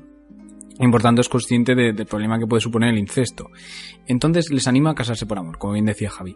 Pero es que tampoco se puede ser 100% eh, favorable a esta teoría cuando tú eres un rey, porque si tú al final te casas siempre por amor, da lugar a casos como los que tienen, ¿no? Es decir, con gente del pueblo tan llano que no puede ser una princesa, una reina. Y es que el matrimonio, como bien lo demuestra Yeheris, es una herramienta política muy, muy fuerte. Entonces yo creo que Egg tiene un poco esa contradicción, ¿no? Es consciente de esta primera parte, ¿no? De que, de que puede utilizar los matrimonios de sus hijos como arma política, y aunque quiere utilizarlos como arma política, les ha contado a sus hijos que hay que casarse con quien de verdad amas. Sí, la persona a la que amas es un noble. Si es una campesina, pues la cosa ya no le cuadra tanto. Entonces, aquí hay una lección bastante valiosa, ¿no? Y bastante curiosa en, en temas de reinado, y es que un rey tiene que llegar a ser hasta cierto punto hipócrita, es decir, aquellos comportamientos que desde fuera no se ven correctos, eh, le habrían simplificado su reinado y habrían hecho que hubiera sido un mucho mejor rey. eh, y puede parecer bastante curioso, pero eh, si hubiera respetado, por ejemplo, esta tradición de los Targaryen de casarse entre ellos y hubiera casado a dos de sus hijos, o lo habría casado con algún primo, algún velario, o algo por el estilo, pues seguramente se habría ahorrado mucho más problemas de los que, de los que realmente tuvo. Y aquí, de nuevo, tenemos un poco el, lo que plantea siempre George R. Martin, que es esa contradicción, ¿no? Te presento un buen personaje, te presento un personaje con unos valores morales que tú puedes estar totalmente de acuerdo y sentirte identificado. En este caso, pues casarse por amor, yo creo que en nuestra sociedad hoy en día, al menos en esta parte del mundo, es algo terriblemente común. Pero a la vez George no te va a dejar ser feliz sin más. Tu historia no va a ser un cuento de hadas, ¿no? Eh, eso va a traer a su manera una serie de problemas terribles, tanto para el rey como para el reino. Pues precisamente con lo que está diciendo Pablo, eh, casarse con amor y casarse entre hermanos es lo que pasó a los siguientes hijos de, de, de Aegon V. Y es que claro, lo he mencionado antes, eh, Aegon quiere casar a sus hijos con diferentes partes de diferentes nobles de todo Poniente, de las grandes casas, para asegurar pues una estabilidad política cuando, por decirlo así, el tiempo no ayuda, ¿no? está la cosa, está la cosa para que vengan los ayayes y nos coman. Entonces, eh, muy bien. Vamos a casar, planes original, yo imagino escribiendo en un papel cada cosa, en un pergamino, ta, ta, ta. Venga, casamos a, a, Duncan con la casa Baratheon, tenemos asegurada las tías de la tormenta. Venga, seguimos, siguientes hijos. Eh, eh, Saera y Yajaeris. Pues bueno, pues eh, vamos a casarles también con grandes nobles de Poniente para que estén tranquilos. Eh, Yajaeris, lo casamos con Celia Tali, ¿vale? Eh, bueno, los Tali son no son la mayor casa de Poniente, pero es la gran casa, las gobernantes de las los ríos, y mira, total, bueno, el rey va a ser, el rey va a ser Duncan, así que, pues porque el segundo hijo se case así, tampoco pasa nada. Saera, Saera se casa con Luthor Tyrell, el dominio. La mayor de mis hijas se va a casar con el señor del dominio. Pues muy bien, ya con estos matrimonios, tira de tormenta hecho, tira de los ríos hecho, el dominio hecho, los Stark están muy lejos, los Martel están muy lejos también, lo principal es la zona que está cerca de ese barco el rey, pues eso, tenerlos casados y tenerlos contentos, ¿no? ¿Qué es lo que pasa? Que Saera, comprometida con Luthor Tyrell, está enamorada de Jaehaerys, comprometida con Celia Tali. Y Jaehaerys también está enamorada de Saera.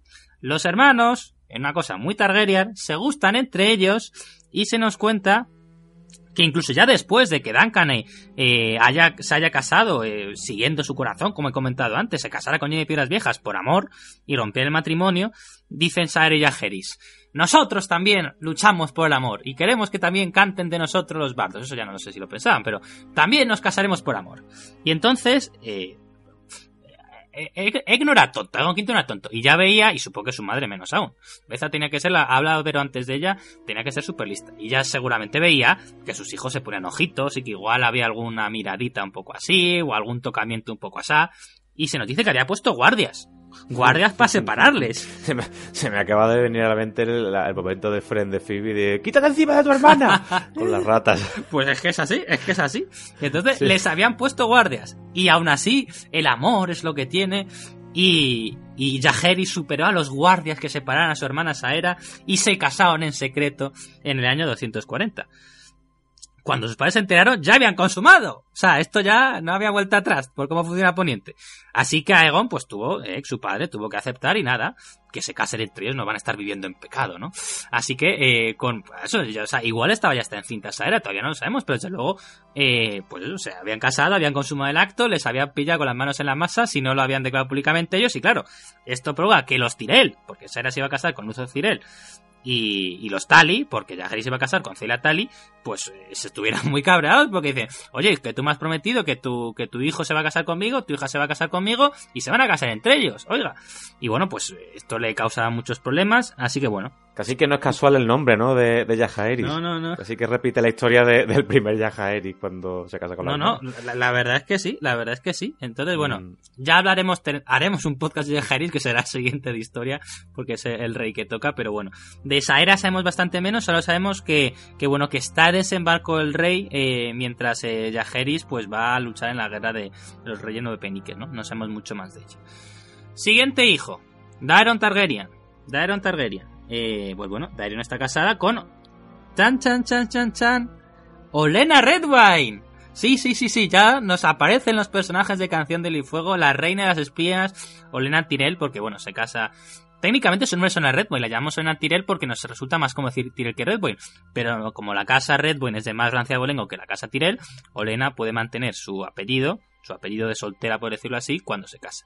El caso es que, bueno, pues como los Tyrell eh, son en la casa más importante del dominio, pero bueno, el dominio es como es, mucha gente del dominio no soporta los Tyrell y los Redwine es una casa muy destacada, como he dicho, de más rancia bolengo, más antigua que los Tyrell, y por supuesto son quienes comandan la mayor flota o la flota más relevante de Poniente, con permiso de la flota hierro, pero con los Greyjoy mejor no casarse porque son un poco raros, pues bueno, pues eh, vamos a hacer un matrimonio por el cual pues eh, Targaryen se vaya a casar con esta chica tan joven, bella, eh, humilde, modesta, que es Olena Tyrell. Por supuesto, no es la Olena Tyrell que hemos visto en Canción de Hielo y Fuego, ¿no? ¿Qué es lo que pasa? Eh, que Daeron Targaryen ha visto como sus hermanos, sus tres hermanos, han roto sus matrimonios. Duncan con Jenny Piedras Viejas eh, y, y Jaehaerys y Saera entre ellos, ¿no? Entonces, eh, Daeron dice que no, que tampoco se casa. Dice, oye, pues si mis hermanos se han casado por amor, pues yo por amor no me caso. Porque es que resulta que Daeron Targaryen no amaba a Olena Tyrell, ni a Olena Redwine. De hecho, no amaba a ninguna mujer.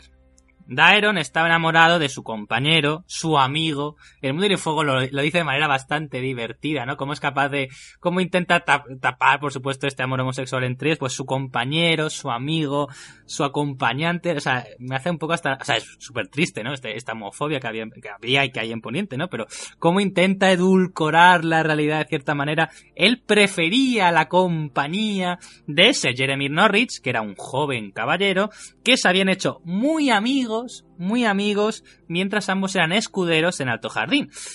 Eh, recordemos que él está en Alto Jardín porque pues se iba a casar con eh, una, persona del dominio, ¿no? Como era, como era Olena Tyrell, ¿no? Así que bueno, eh, Todos sabemos, todos sabemos que todo escudero de Alto Jardín, obviamente, obviamente, tiene que ser homosexual. Yo, no sé si aquí Martin quiere tirar de tópicos un poco o, crear como que la, en la zona más hombre, más, o sea, más LGTB de por decirlo así, es Dorne, pero, pero hombre, también está en el sur el dominio, o sea que sí que tiene su sentido que sean ahí más abiertos, pero bueno. El caso es que, pues, esta historia, como casi todas las historias, por no decir todas las historias de los hijos de, de terminan mal, ¿no? Y es que Daeron, príncipe Daeron Targaryen, aunque no esté casado con nadie, es un eh, noble de la más alta cuna y, y bueno, eh, señor, señor, vamos, de un territorio y vamos, y, y con una gran poder, pues lidia una rebelión. Lidia una rebelión contra unos rebeldes denominados la rata, el halcón y el cerdo. No sabemos muy bien quiénes son. Se lo pues, se dice que estos tipos pues asaltaron a la princesa Aelora Targaryen. Eh, la, la- Targaryen, os acordáis cuando se habló hace un rato, os conté un lío horrible, inexplicable de cómo era la sucesión Targaryen. Pues Aelora Targaryen era esta, esta chica casada con su hermano que su hermano había muerto por su culpa y que eran pues eh, los hijos de, de, de, Raegal y que hubieran llegado al trono si, no hubiera sido por esto, ¿no? Eh, eran hijos de Raegal, Raegal era el tercer hijo de Daeron, es decir, el que estaba antes de Maekar, ¿no? Entonces, bueno, pues en una especie de, mm, de baile con máscaras y tal, pues eh, asaltan a la príncipe de la Targaryen y pues eh, estos tipos hacen una especie de rebelión después y Daeron Targaryen, este príncipe Targaryen de que estoy hablando ahora, pues va a sofocarlo. ¿Qué es lo que pasa? Que sale mal. Y no solamente él, sino su amante, sí, su amor, eh, Jeremy... Jeremy Norwich, la casa Norwich, la vez que lo está pensando, no es demasiado importante, ¿no? No hay, no hay grandes cosas en Poniente que ha hecho la casa Norwich en general, no es una gran casa tampoco, ¿no? Yo estaba pensando que si hubiera sido en vez de Jeremy Norwich, Jeremy Tyrell, pues hacían un Renly. Te casamos a- con su hermana y ya por las noches que la hermana se pire y venga el hermano. Pero no, es que la casa Norwich casar a un Lord Targaryen con un Norwich, pues hombre, pues queda un poquito mal, ¿no? Así que bueno, eh, de esta historia eh, la descubrimos en el mundo del fuego, pero no sabe, teníamos una pista en Tormenta Espadas, es graciosa. Olena Redwine, Olena Tyrell, le menciona a Sansa Stark que ella estuvo comprometida en su día con un príncipe Targaryen. Y dice que bueno, que dice Olena, no, yo no quería el matrimonio, yo fui quien acabé con él. Y un rabo de toro. el que no quería era no sé por qué he dicho esto, pero bueno, quien quería esto era Damon Targaryen, que, Qué propio, además. que, que- que- que precisamente lo que quería era estar con su querido Jeremy Norwich. Así que bueno, pues esta historia también termina mal. Y la última de los la última de las hijas, la última el último de los descendientes de, de, de Aegon V Deck es Rhaele Targaryen. Rhaele Targaryen pues es pues tampoco sabemos mucho de ella. La cosa es que eso, pues es el como el matrimonio por compromiso. Después de que el príncipe Duncan, como he comentado antes, rompiera el, el compromiso que tenía con Lionel Baratheon, pues bueno, hay que compensar a los Baratheon porque Lionel Baratheon se ha montado una rebelión y está súper enfadado con todo el tema. Eh, hay un juicio por combate y todo lo demás, pero bueno, aparte de perdonar a Lionel Baratheon, dice, mira, pues para compensar te vamos a casar a mi última hija, ya la- la- es que no tiene más, o sea, es que ya todos los hijos le han salido rana, como he visto antes. Pues Raele Targaryen se casará con, eh, comprometerá y se casará con Ormund Baratheon, que es el hijo de Lionel Baratheon, y bueno, pues se vaya a vivir a Bastión de Tormentas.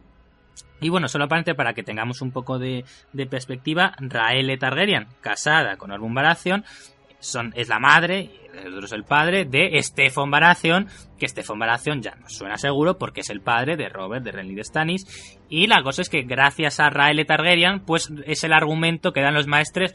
A Robert le daba igual, Robert quería rebelarse por el tema de por el tema de Liana y como ha dicho John Martin que dijo hace poco dijo yo apoyo la rebelión de Robert pero no por el tema de, no por el tema de, de- del secuestro de Liana sino yo apoyo la rebelión de Robert hubiera apoyado a los rebeldes porque Rey Loco mató a Brandon Stark mató a a Rickard Stark y mató a Elbert Tarry mató al Lord Protector del Norte al siguiente Lord Protector del Norte y al heredero al Valle de Arryn. Entonces, cuando te cargas a unos nobles de poniente tan destacados sin juicio y sin explicarlo, pues normal que la gente se revele.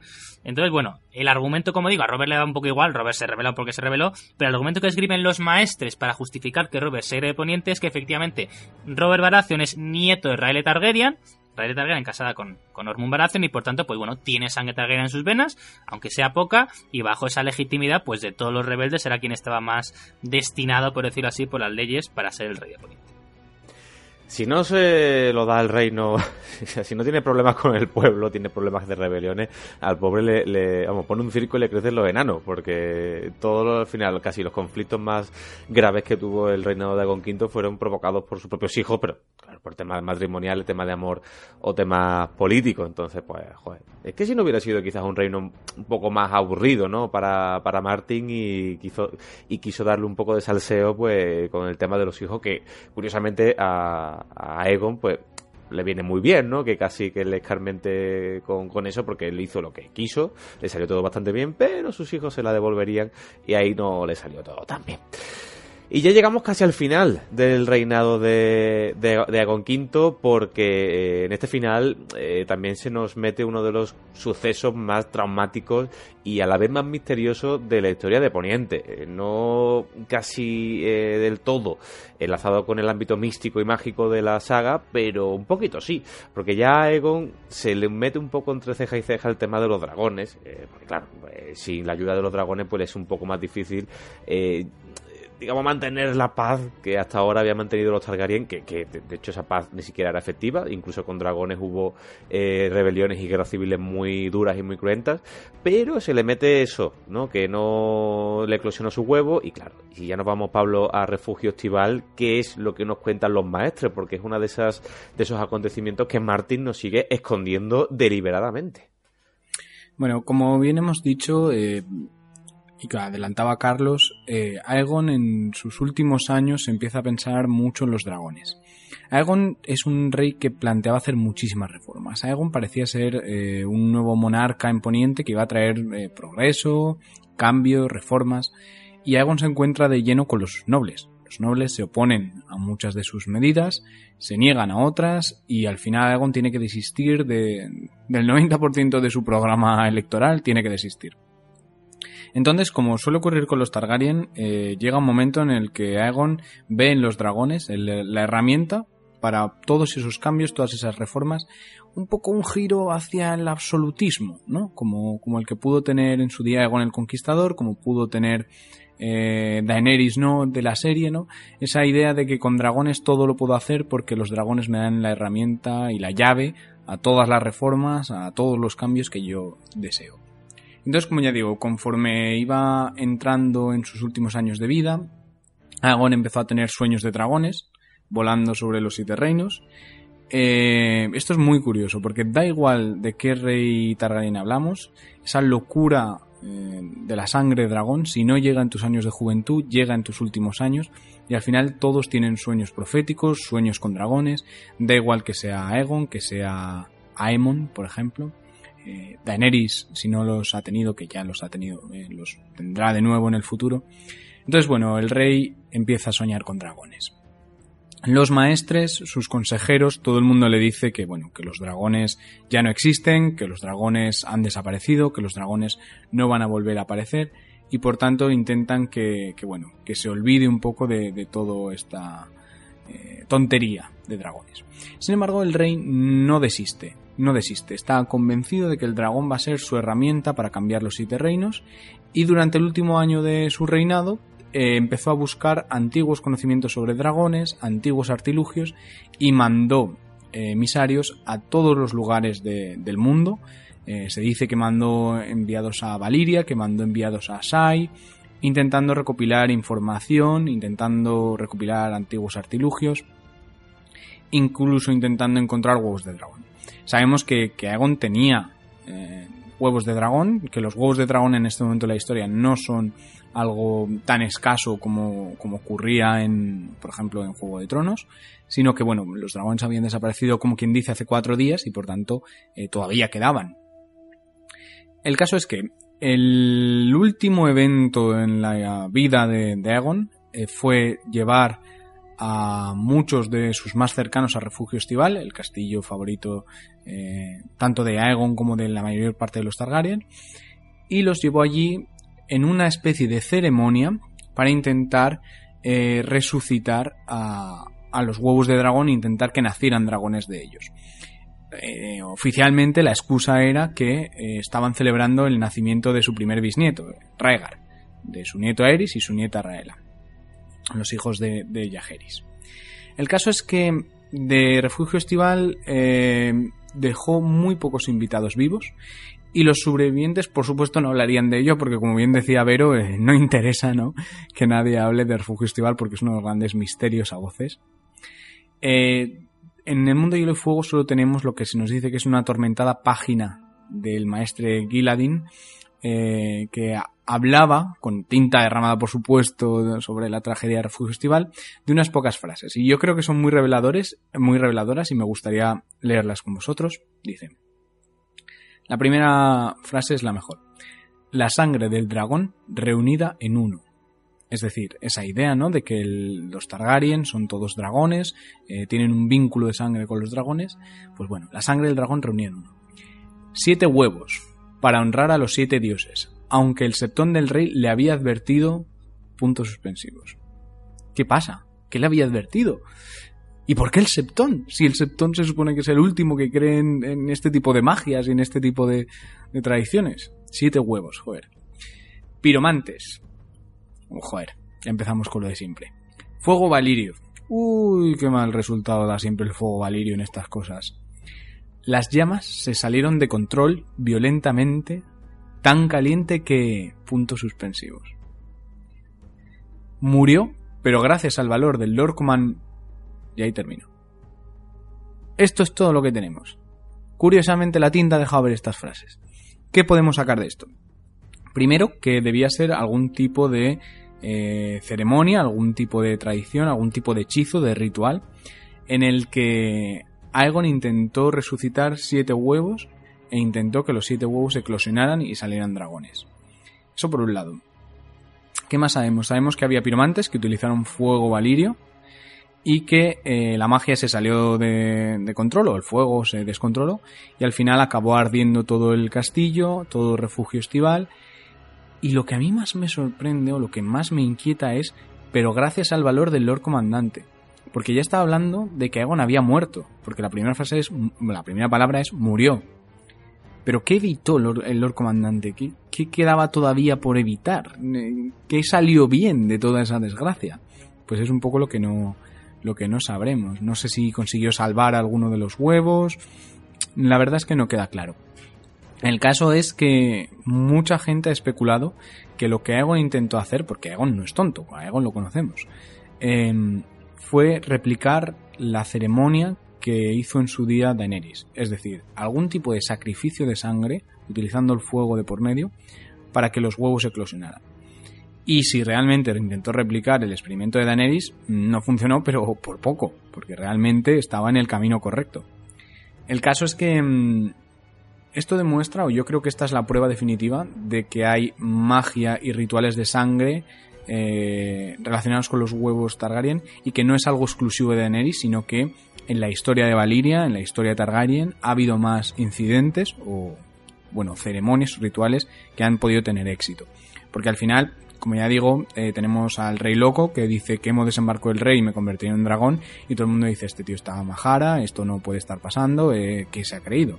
Pues sin embargo tienes a Aeg, que tú lo conoces, es un tío cuerdo, es un tío que te cae bien, puedes ponerlo en la lista de reyes buenos de Poniente, y su última acción es esta. Así que descubres que, que bueno, que, toda esa locura que muchas veces se achaca a esas ceremonias de rituales de sangre, a ver, obviamente beber fuego valirio pues no te va a convertir en un dragón, pero algo hay ahí que tantísimos reyes Targaryen han intentado eh, utilizar esta magia para conseguir que los dragones volvieran al mundo. La pregunta, o las preguntas que quedan, ¿qué evitó el Lord Comandante? ¿Qué ocurrió realmente? ¿Qué vieron en esa ceremonia? ¿Quién se manifestó? Porque igual hubo alguna manifestación, igual fue como, como el fuego de Melisandre, ¿no? Pudieron ver visiones, mm, se les apareció algún eterno por ahí por medio, quién sabe. Em, a ver, yo pensaba que lo ibas a decir, pero no ha llegado a, decirlo del todo. Eh, parece ser que al final un poco de esa sangre Targaryen y de la locura Targaryen que es un poco inherente ¿no? Al, a la casa, eh, tanta endogamia al final eh, pasa factura, mm, creo que surge un poco casi en este tiempo del rey, ¿no? porque puede ser uno de los mejores reyes de Poniente junto con Jaehaerys, pero al final como que por intentar resolver unos conflictos que, si echamos la vista atrás de la historia de Poniente, no son para nada comparables con lo que vivieron otros reyes, por ejemplo, la propia danza de dragones o la primera rebelión Fuego Oscuro, porque estas rebeliones ya en esta época casi no tienen apoyo, ¿no? Ya los Fuegos Oscuros están muy, muy desmembrados, ¿no? No son esa fuerza del, del principio que, por ejemplo, eh, vimos al principio de, de, la historia, ¿no? De las primeras rebeliones, eh, y ya la danza, bueno, qué, decir, ¿no? De la danza.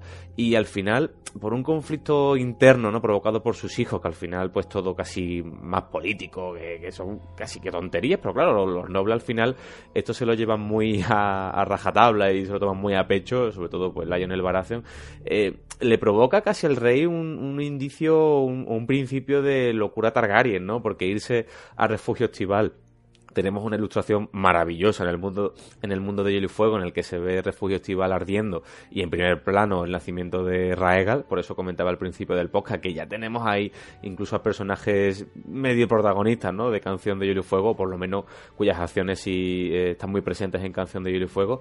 Eh, entonces, que, intentara por unos medios un tanto, voy a decir, banales, ¿no? Aunque claro que tienen su importancia. Eh, eh, por unos medios eh, medios mágicos, ¿no? Estos fines no tan importantes, pues eh, casi que es un indicio de esa pequeña locura Targaryen, porque claro, meterte, como tú has comentado, en rituales de sangre, que a Daenerys le sirvió, vale, porque Daenerys a lo mejor estuvo en el momento indicado, en el momento perfecto, con la con los otros ya llegando en el norte, ¿no? Esa, ese equilibrio entre la magia del norte de los otros con la magia de del fuego, ¿no? Eh, que siempre hemos comentado, pues po podría ser. Eh, también dicen que ese día también nació un dragón, ¿no? Que era el propio Raegal, aunque mm. su eh, destino tampoco fue el, el, más indicado porque provocó eh, la caída de los Targaryen, al menos su muerte, ¿no? O su padre, ¿no? Aerys. Hay muchos muchas aristas en ese momento que, que no sabemos por, por, por, obra y gracia de Martin, porque no nos la quiere contar todavía y algo importante tuvo que surgir, pero la, la pena que da, ¿no? Que ese reinado de, de Aerys que fue en términos generales, Aerys digo, reinado de Aegon, que en términos generales fue bastante bueno, eh, terminara de una forma tan mala, ¿no? El propio, Duncan murió allí en, en, Refugio Estival eh, por una casi nimiedades, ¿no? Por intentar re, re, resucitar un dragón que es otro, otro eh, eh, casi efecto ¿no? de esa locura. Uno bebe en fuego valirio, otro intenta eclosionar un huevo a saber con qué. Entonces, que no bebió fuego dragón, no bebió eh, fuego valirio, pues bueno, vale, pero que por intentar hacer casi que lo mismo, ¿no? Que otros eh, reyes, pues diera el traste con, con- con su vida y con la de mucha gente allí, pues es otro indicio de locura Targaryen. ¿No lo consiguió? Pues no, no lo consiguió porque quería revivir un dragón. ¿Que un dragón nació ese día? Bueno, vale, sí, vamos a metaforizar eh, y vamos a decir que nació Raegar, pero, joder, a un alto coste. Pero tú crees, Carlos, o sea, es que esto está totalmente abierto a discusión y a, y a comentario. Sí, claro. Em, o sea, yo entiendo el comentario que haces de decir eh, ha caído la locura, pero... No, a ver, no, no ha caído Sí. la locura, tampoco quiero decir eso porque tampoco creo que cayera, pero eh, esos inicios de a toda costa, ¿no? Y, y a toda costa un Targaryen que te diga eso es muy peligroso. Sí, eso es verdad. Y, y sí que parte de fanatismo, o sea, todos creo que estamos aquí en esta mesa sabiendo que si en ese momento hubiera nacido un dragón, seguramente, o sea, sus sueños no podrían haberse realizado. Punto número uno, porque el dragón tenía que crecer y Aegon estaba ya entrando en su vejez, es decir, no le habría dado tiempo ni a controlar el dragón, ni seguramente podría haberlo montado porque ya empez- empezaba a ser bastante mayor.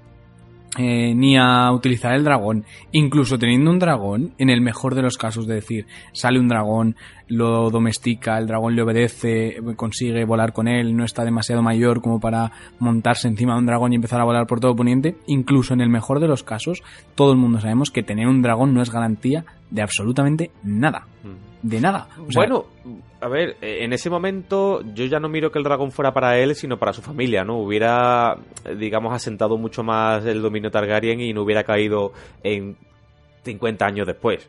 A lo mejor ese dragón sí que hubiera garantizado un dominio Targaryen durante más tiempo, porque ya no había otros dragones con, con, con que pelear, ¿sabes? Si te Mm. metes en la danza de los dragones, pues sí que murieron muchos dragones y aún así consiguieron más o menos aguantar un tiempo.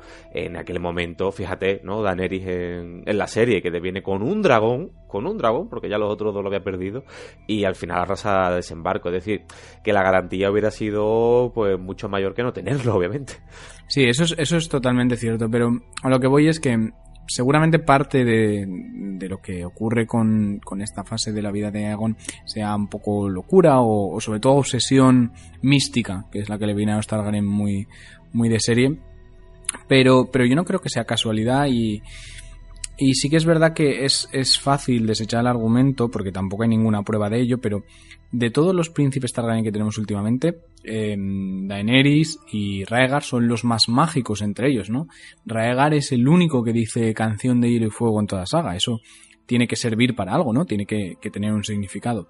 Y, que en ese momento, eh, justo a raíz de la, tragedia Refugio Estival, nazca un dragón, eh, es decir, Nazca eh, Raegar, yo creo que no es casualidad y que, que George. R. Martin nos está insistiendo en la faceta mística, mágica de Raegar y, y de la magia volviendo al mundo. Es más, yo diría que el primer evento mágico que ocurre en Poniente prácticamente desde el fin de la edad legendaria, es decir, si tuviéramos que marcar un punto de inicio en el que la magia vuelve a Poniente, pues sí, están los dragones de Daenerys naciendo, es un momento mágico muy fuerte, pero antes ya han vuelto los caminantes blancos, que también es uno de los grandes momentos mágicos. Yo te diría que el momento de la tragedia de refugio estival es el punto de partida del retorno de la magia de Poniente. Sí, que rompió algo ese día, ¿no? Sí. Hizo... Rompió un candado que no debería haber roto o, o abrió una puerta que, que no se había abierto desde hacía mucho tiempo. A ver, eh, yo creo que es muy complicado plantear esto y tengo dudas de que Martin realmente nos, nos diga de manera muy clara qué sucedió.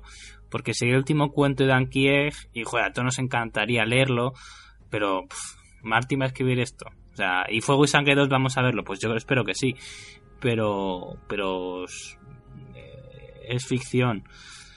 Entonces, bueno, yo pienso que pues, lo que ha dicho Pablo y Carlos, yo creo que lo han explicado muy bien, ¿no? Eh, yo creo que lo, más probable es que eh, ex Aegon V se viene un punto de su reinado límite en el cual hay demasiados problemas en el reino y de alguna manera le convencen que solamente con los dragones puede solucionarlos.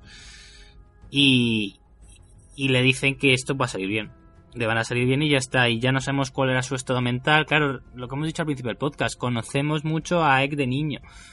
Tenemos indicios de cómo era Aegon de rey, pero no sabemos cómo es Aegon en sus últimas instancias. Entonces, que decidiera hacer algún tipo de ritual mágico en el cual se despierten huevos de dragón, porque con un dragón acabas con los problemas del reino, de nobles levantándose por todas partes, enfadados y demás, pues tiene sentido. Eh, que ese ritual incluyera un sacrificio mágico, un sacrificio humano y que eh, Egg no fuera consciente de ello, pues eh, hasta demasiado tarde y entonces eh, Duncan tuviera que actuar para interrumpirlo, pues puede ser que el resultado de ello resultara en el nacimiento de, de Raegar, pues de nuevo es teorizar, ¿no? Eh, a mí me parece esto que es muy de debate, muy de debate, pero que es muy difícil tener una certeza, y no solamente, sino que puede que ni siquiera tengamos la certeza de lo que pasó ahí. Bueno, yo creo, con respecto a todo lo que habéis comentado, que efectivamente mm, sabemos, eso sí creo que lo sabemos positivamente, lo que Aegon V, lo que pretendía, haciendo lo que quiera que hizo, que eso sí que no lo tenemos muy claro. Pero con respecto a si Martin nos lo va a contar o no, yo pienso que no vamos a saber nada más de esto porque ya nos lo ha contado. Y es mmm, la pira que hizo Daenerys para mmm, sacar a sus, a sus dragones de los huevos. Sin saberlo muy bien, era algo que a lo mejor llevaba ella dentro, algo que, no sé. Yo pienso que en el caso de Egg salió mal, en el caso de Daenerys salió bien, y ya está, pero se trataba de lo mismo, básicamente. Entonces creo que desgraciadamente no vamos a saber nada más sobre el tema. He leído eh, teorías al respecto sobre bueno lo que piensa la gente que ocurrió en Refugio Estival. Obviamente no se basan en, en nada porque los datos que tenemos son los que son y son realmente pocos. O sea, las frases que ha leído Pablo y ya está. Entonces, lo que hace la gente básicamente pues es especular qué, pudo pasar, ¿no? Y, y, bueno, pues hay gente que piensa que a lo mejor el posible fantasma de alto corazón, posible eh, niña del bosque, entre comillas, o bruja que acompañaba a Jenny de Piedras Viejas, pudo convencer a Egg de alguna forma de, de llegar a hacer lo que hizo y, bueno, pues básicamente la gente piensa que, que, se le fue de las manos, que de alguna forma algo en algún momento salió mal. Alguien se metió en la pira de la misma forma que hizo Daenerys y a lo mejor alguien fue a, a intentar rescatarlo y, se lió todo un poco, ¿no? Pero, pero vamos, en cualquier caso yo apuesto porque no vamos a llegar a saber, ojalá, porque también me gustaría, ¿no? pero creo que no vamos a llegar a saber lo que pasó realmente. Ni siquiera quizás en un sexto cuento de Danquier, o sexto, séptimo, lo que sea. Uf, es que todavía falta mucho para llegar ahí. Ten en cuenta que él todavía es un niño, ni siquiera ha conocido todavía a su futura mujer, no sé. Bueno, pero eh, puede fácilmente dar un salto, sí, teniendo claro. en cuenta que el reinado ya más o menos está conocido, eh, pega un salto de una adolescencia a una madurez ya en tres capítulos o en un libro, tampoco. Claro. Muy o simplemente, como ha dicho Javi, pues hacer un Fuego y Sangre 2 y contárnoslo todo ahí. Sí, sí, completamente. O que no lo tenga ya escrito, ¿no? Y lo quiera claro. ir publicando poco a poco, uh -huh. ¿sabes? ir soltándolo poco a poco. Bueno, pues lo que está claro es que es eh, quizá una, como última mención al personaje, eh, quizá uno de los mejores reyes que ha podido sentarse en el trono de hierro, eh, sobre todo por la educación que tuvo, ¿no? Que una educación eh, muy del pueblo, eso le grajeó, mm. le granjeó un, una aceptación, ¿no? Con el pueblo llano, claro, eh, si te ganas al pueblo llano es por algo y la nobleza se te va a echar encima en muchas ocasiones porque son desgraciadamente incompatibles, ¿no? En cuanto a, a beneficios y más en una época pues medieval, ¿no? Como la que es Canción de Hielo y Fuego. Eh, a pesar de que le fue todo bastante bien, los problemas le fueron surgiendo por, eh, su, por su propia educación, ¿no? Con todo el tema de los hijos, pues cosas que él no hizo. Se habló antes incluso de un poco de, de hipocresía, ¿no? Eh, lo que él pudo hacer, pues no lo pudieron hacer sus hijos quizás porque él no tuvo unas presiones de, del trono de hierro, unas presiones de la corona que sí tendría, pues él ya de en edad adulta y, sus hijos, por supuesto, ¿no? Porque si al final es, es, el hijo de un cuarto hijo de un cuarto hijo, pues tu destino de llegar al trono o a la corona es muy complicado. Pero a veces Poniente y Canción de Hielo y Fuego pues tienen estos eh, giritos y estos juegos del destino que sí, que te sientan en el trono de hierro y al final pues te joden, ¿no? Y te viene todo sin, sin habértelo visto. No sé si queréis comentar algo así ya por última instancia de, de Egg, como a nivel general, como rey eh, Aegon V. Bueno, yo quería decir que la historia de Egg es una historia bastante trágica. Es un rey que lo, lo promete todo y decepciona terriblemente cuando lo lees, porque yo recuerdo que lo primero que hice cuando leí el primero de los cuentos de Anki Egg es decir, joder, este tío puede llegar a ser alguien, voy a buscarlo en la, en la wiki, ¿no? Y cuando lo busqué en la wiki, lees su historia y lees todo lo que le ocurre, pues es bastante decepcionante, porque al final es una persona que quería hacer muchísimas cosas y la vida no le permitió, eh, la sociedad no le permitió, su propia familia no le permitió, no le salió nada a derechas. Es decir, eh, lo promete todo y cuando empiezas a leer sobre su reinado no te queda otra que, aceptar que bueno pues que, que, dejó el trono de forma muy parecida prácticamente a, a cómo lo cogió.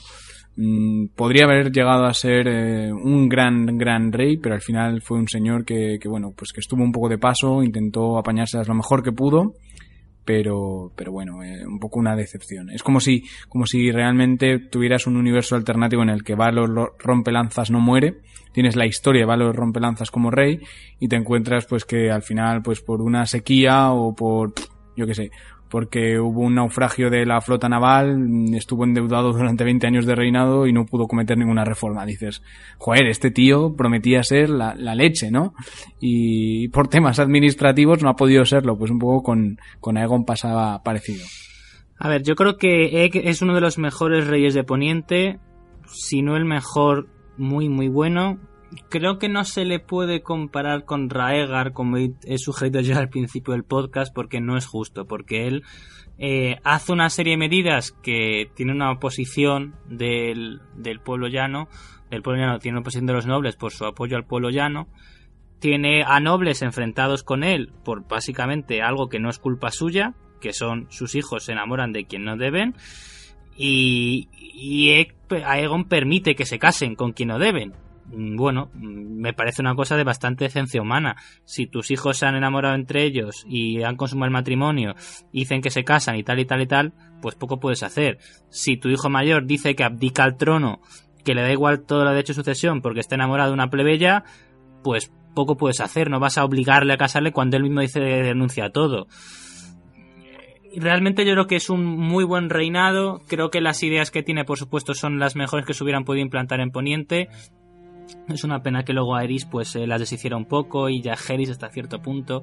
Yo creo que un reinado como el de el de Aegon pues, hubiera sido el futuro ideal de un rey Targaryen sin dragones, que es un rey en el cual pues intenta mejorar la vida de Poniente, intenta dialogar con todo el mundo y por supuesto haber muchísimos problemas porque los nobles no van a estar de acuerdo en, en ceder parte de su poder, pero yo creo que lo hizo bastante bien. Eh, sí es demasiado idealista, pero creo que luego implementó medidas bastante prácticas y la única pena es eso, pues que tuvo mucha mala suerte con el tema de los hijos, con el tema de los nobles enfadados y la mala suerte es que nosotros realmente no sabemos eh, cómo fue del todo como rey y lo de refugio estival, que refugio estival es un gran asterisco, yo no creo que él nunca quisiera quemar a nadie para despertar un dragón, pero porque no le pega nada, pero bueno, hasta que no sepamos al todo qué pasó ahí, yo creo que yo al menos no puedo darle un juicio sumarísimo a, a como Ricky, como digo, lo que, lo que sabemos seguro, ahí me gustó un montón. Pues poco más que añadir sobre este rey, sobre este personaje, sobre Aegon V. Eh, sin embargo, eh, no se cerrará aquí, porque otros personajes sí que sabemos toda su historia, y sin embargo este rey, este personaje no acaba, ya que seguirán publicándose cuentos de Dan Egg y podremos seguir ampliando la, la vida ¿no? y la historia de este personaje, de este Egg por entonces, y que luego sería rey de todo Poniente. Así que Nada más, niño, que añadir, solo que cada vez que se mencionaba en, un, en este podcast un personaje que ya tenemos en Canción de Hielo y Fuego, no sé vosotros, pero a mí me daba un pequeño brinco de estómago porque está ya muy cerca, ¿no? La historia que conocemos y, todavía lo que nos queda, ¿eh? Que parece mentira. Totalmente. Podemos empezar a despedir este podcast, como siempre, por las señoritas. Vero. Bueno, niños, espero que os haya gustado. A mí me ha pasado un poco como lo que dice Carlos cuando yo iba buscando información. Por ejemplo, cuando estaba buscando información sobre la Lionel Baratheon, eh, me iba con quién se había casado, a los hijos que había tenido y decía, madre mía, si es que Robert está aquí, que es, que es, el padre de, su casi de, del padre de Robert. En fin, y así con todos los personajes. La verdad es que estamos ya muy cerca, estamos muy cerca de Harrenhal, madre mía. Yo solo espero que de aquí a que nos toque Harrenhal haya un poquito más de información porque me muero por poder ampliar todo lo que lo que tiene que ver con toda esta época. Aquí ya tenemos abuelos de personajes principales, Sí. ¿eh? Uy, uy, está cerquita.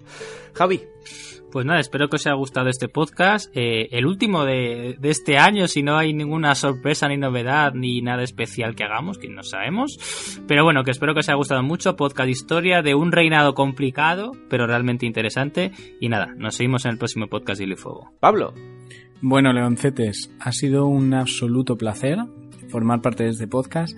Eh, si no habéis leído los cuentos de Anki Egg, este podcast es otro más para que os despierte un poco ese gusanillo. Y si tenéis que descubrir un poco más de historia Targaryen, esta época es muy muy chula. Como ya habéis visto, mucho personaje mágico, mucho personaje eh, militarmente impresionante como Acero Amargo. Eh, recomendable 100%, por favor, si no habéis leído los cuentos de Anki Egg, última recomendación, volver a hacerlo. Y un besete muy gordo y nos escuchamos en el próximo podcast. Y este que os ha hablado Carlos Lorenzo, poco más que añadir. Como siempre me despido y nos volvemos a escuchar la semana que viene en un nuevo podcast de Hielo y Fuego. Adiós.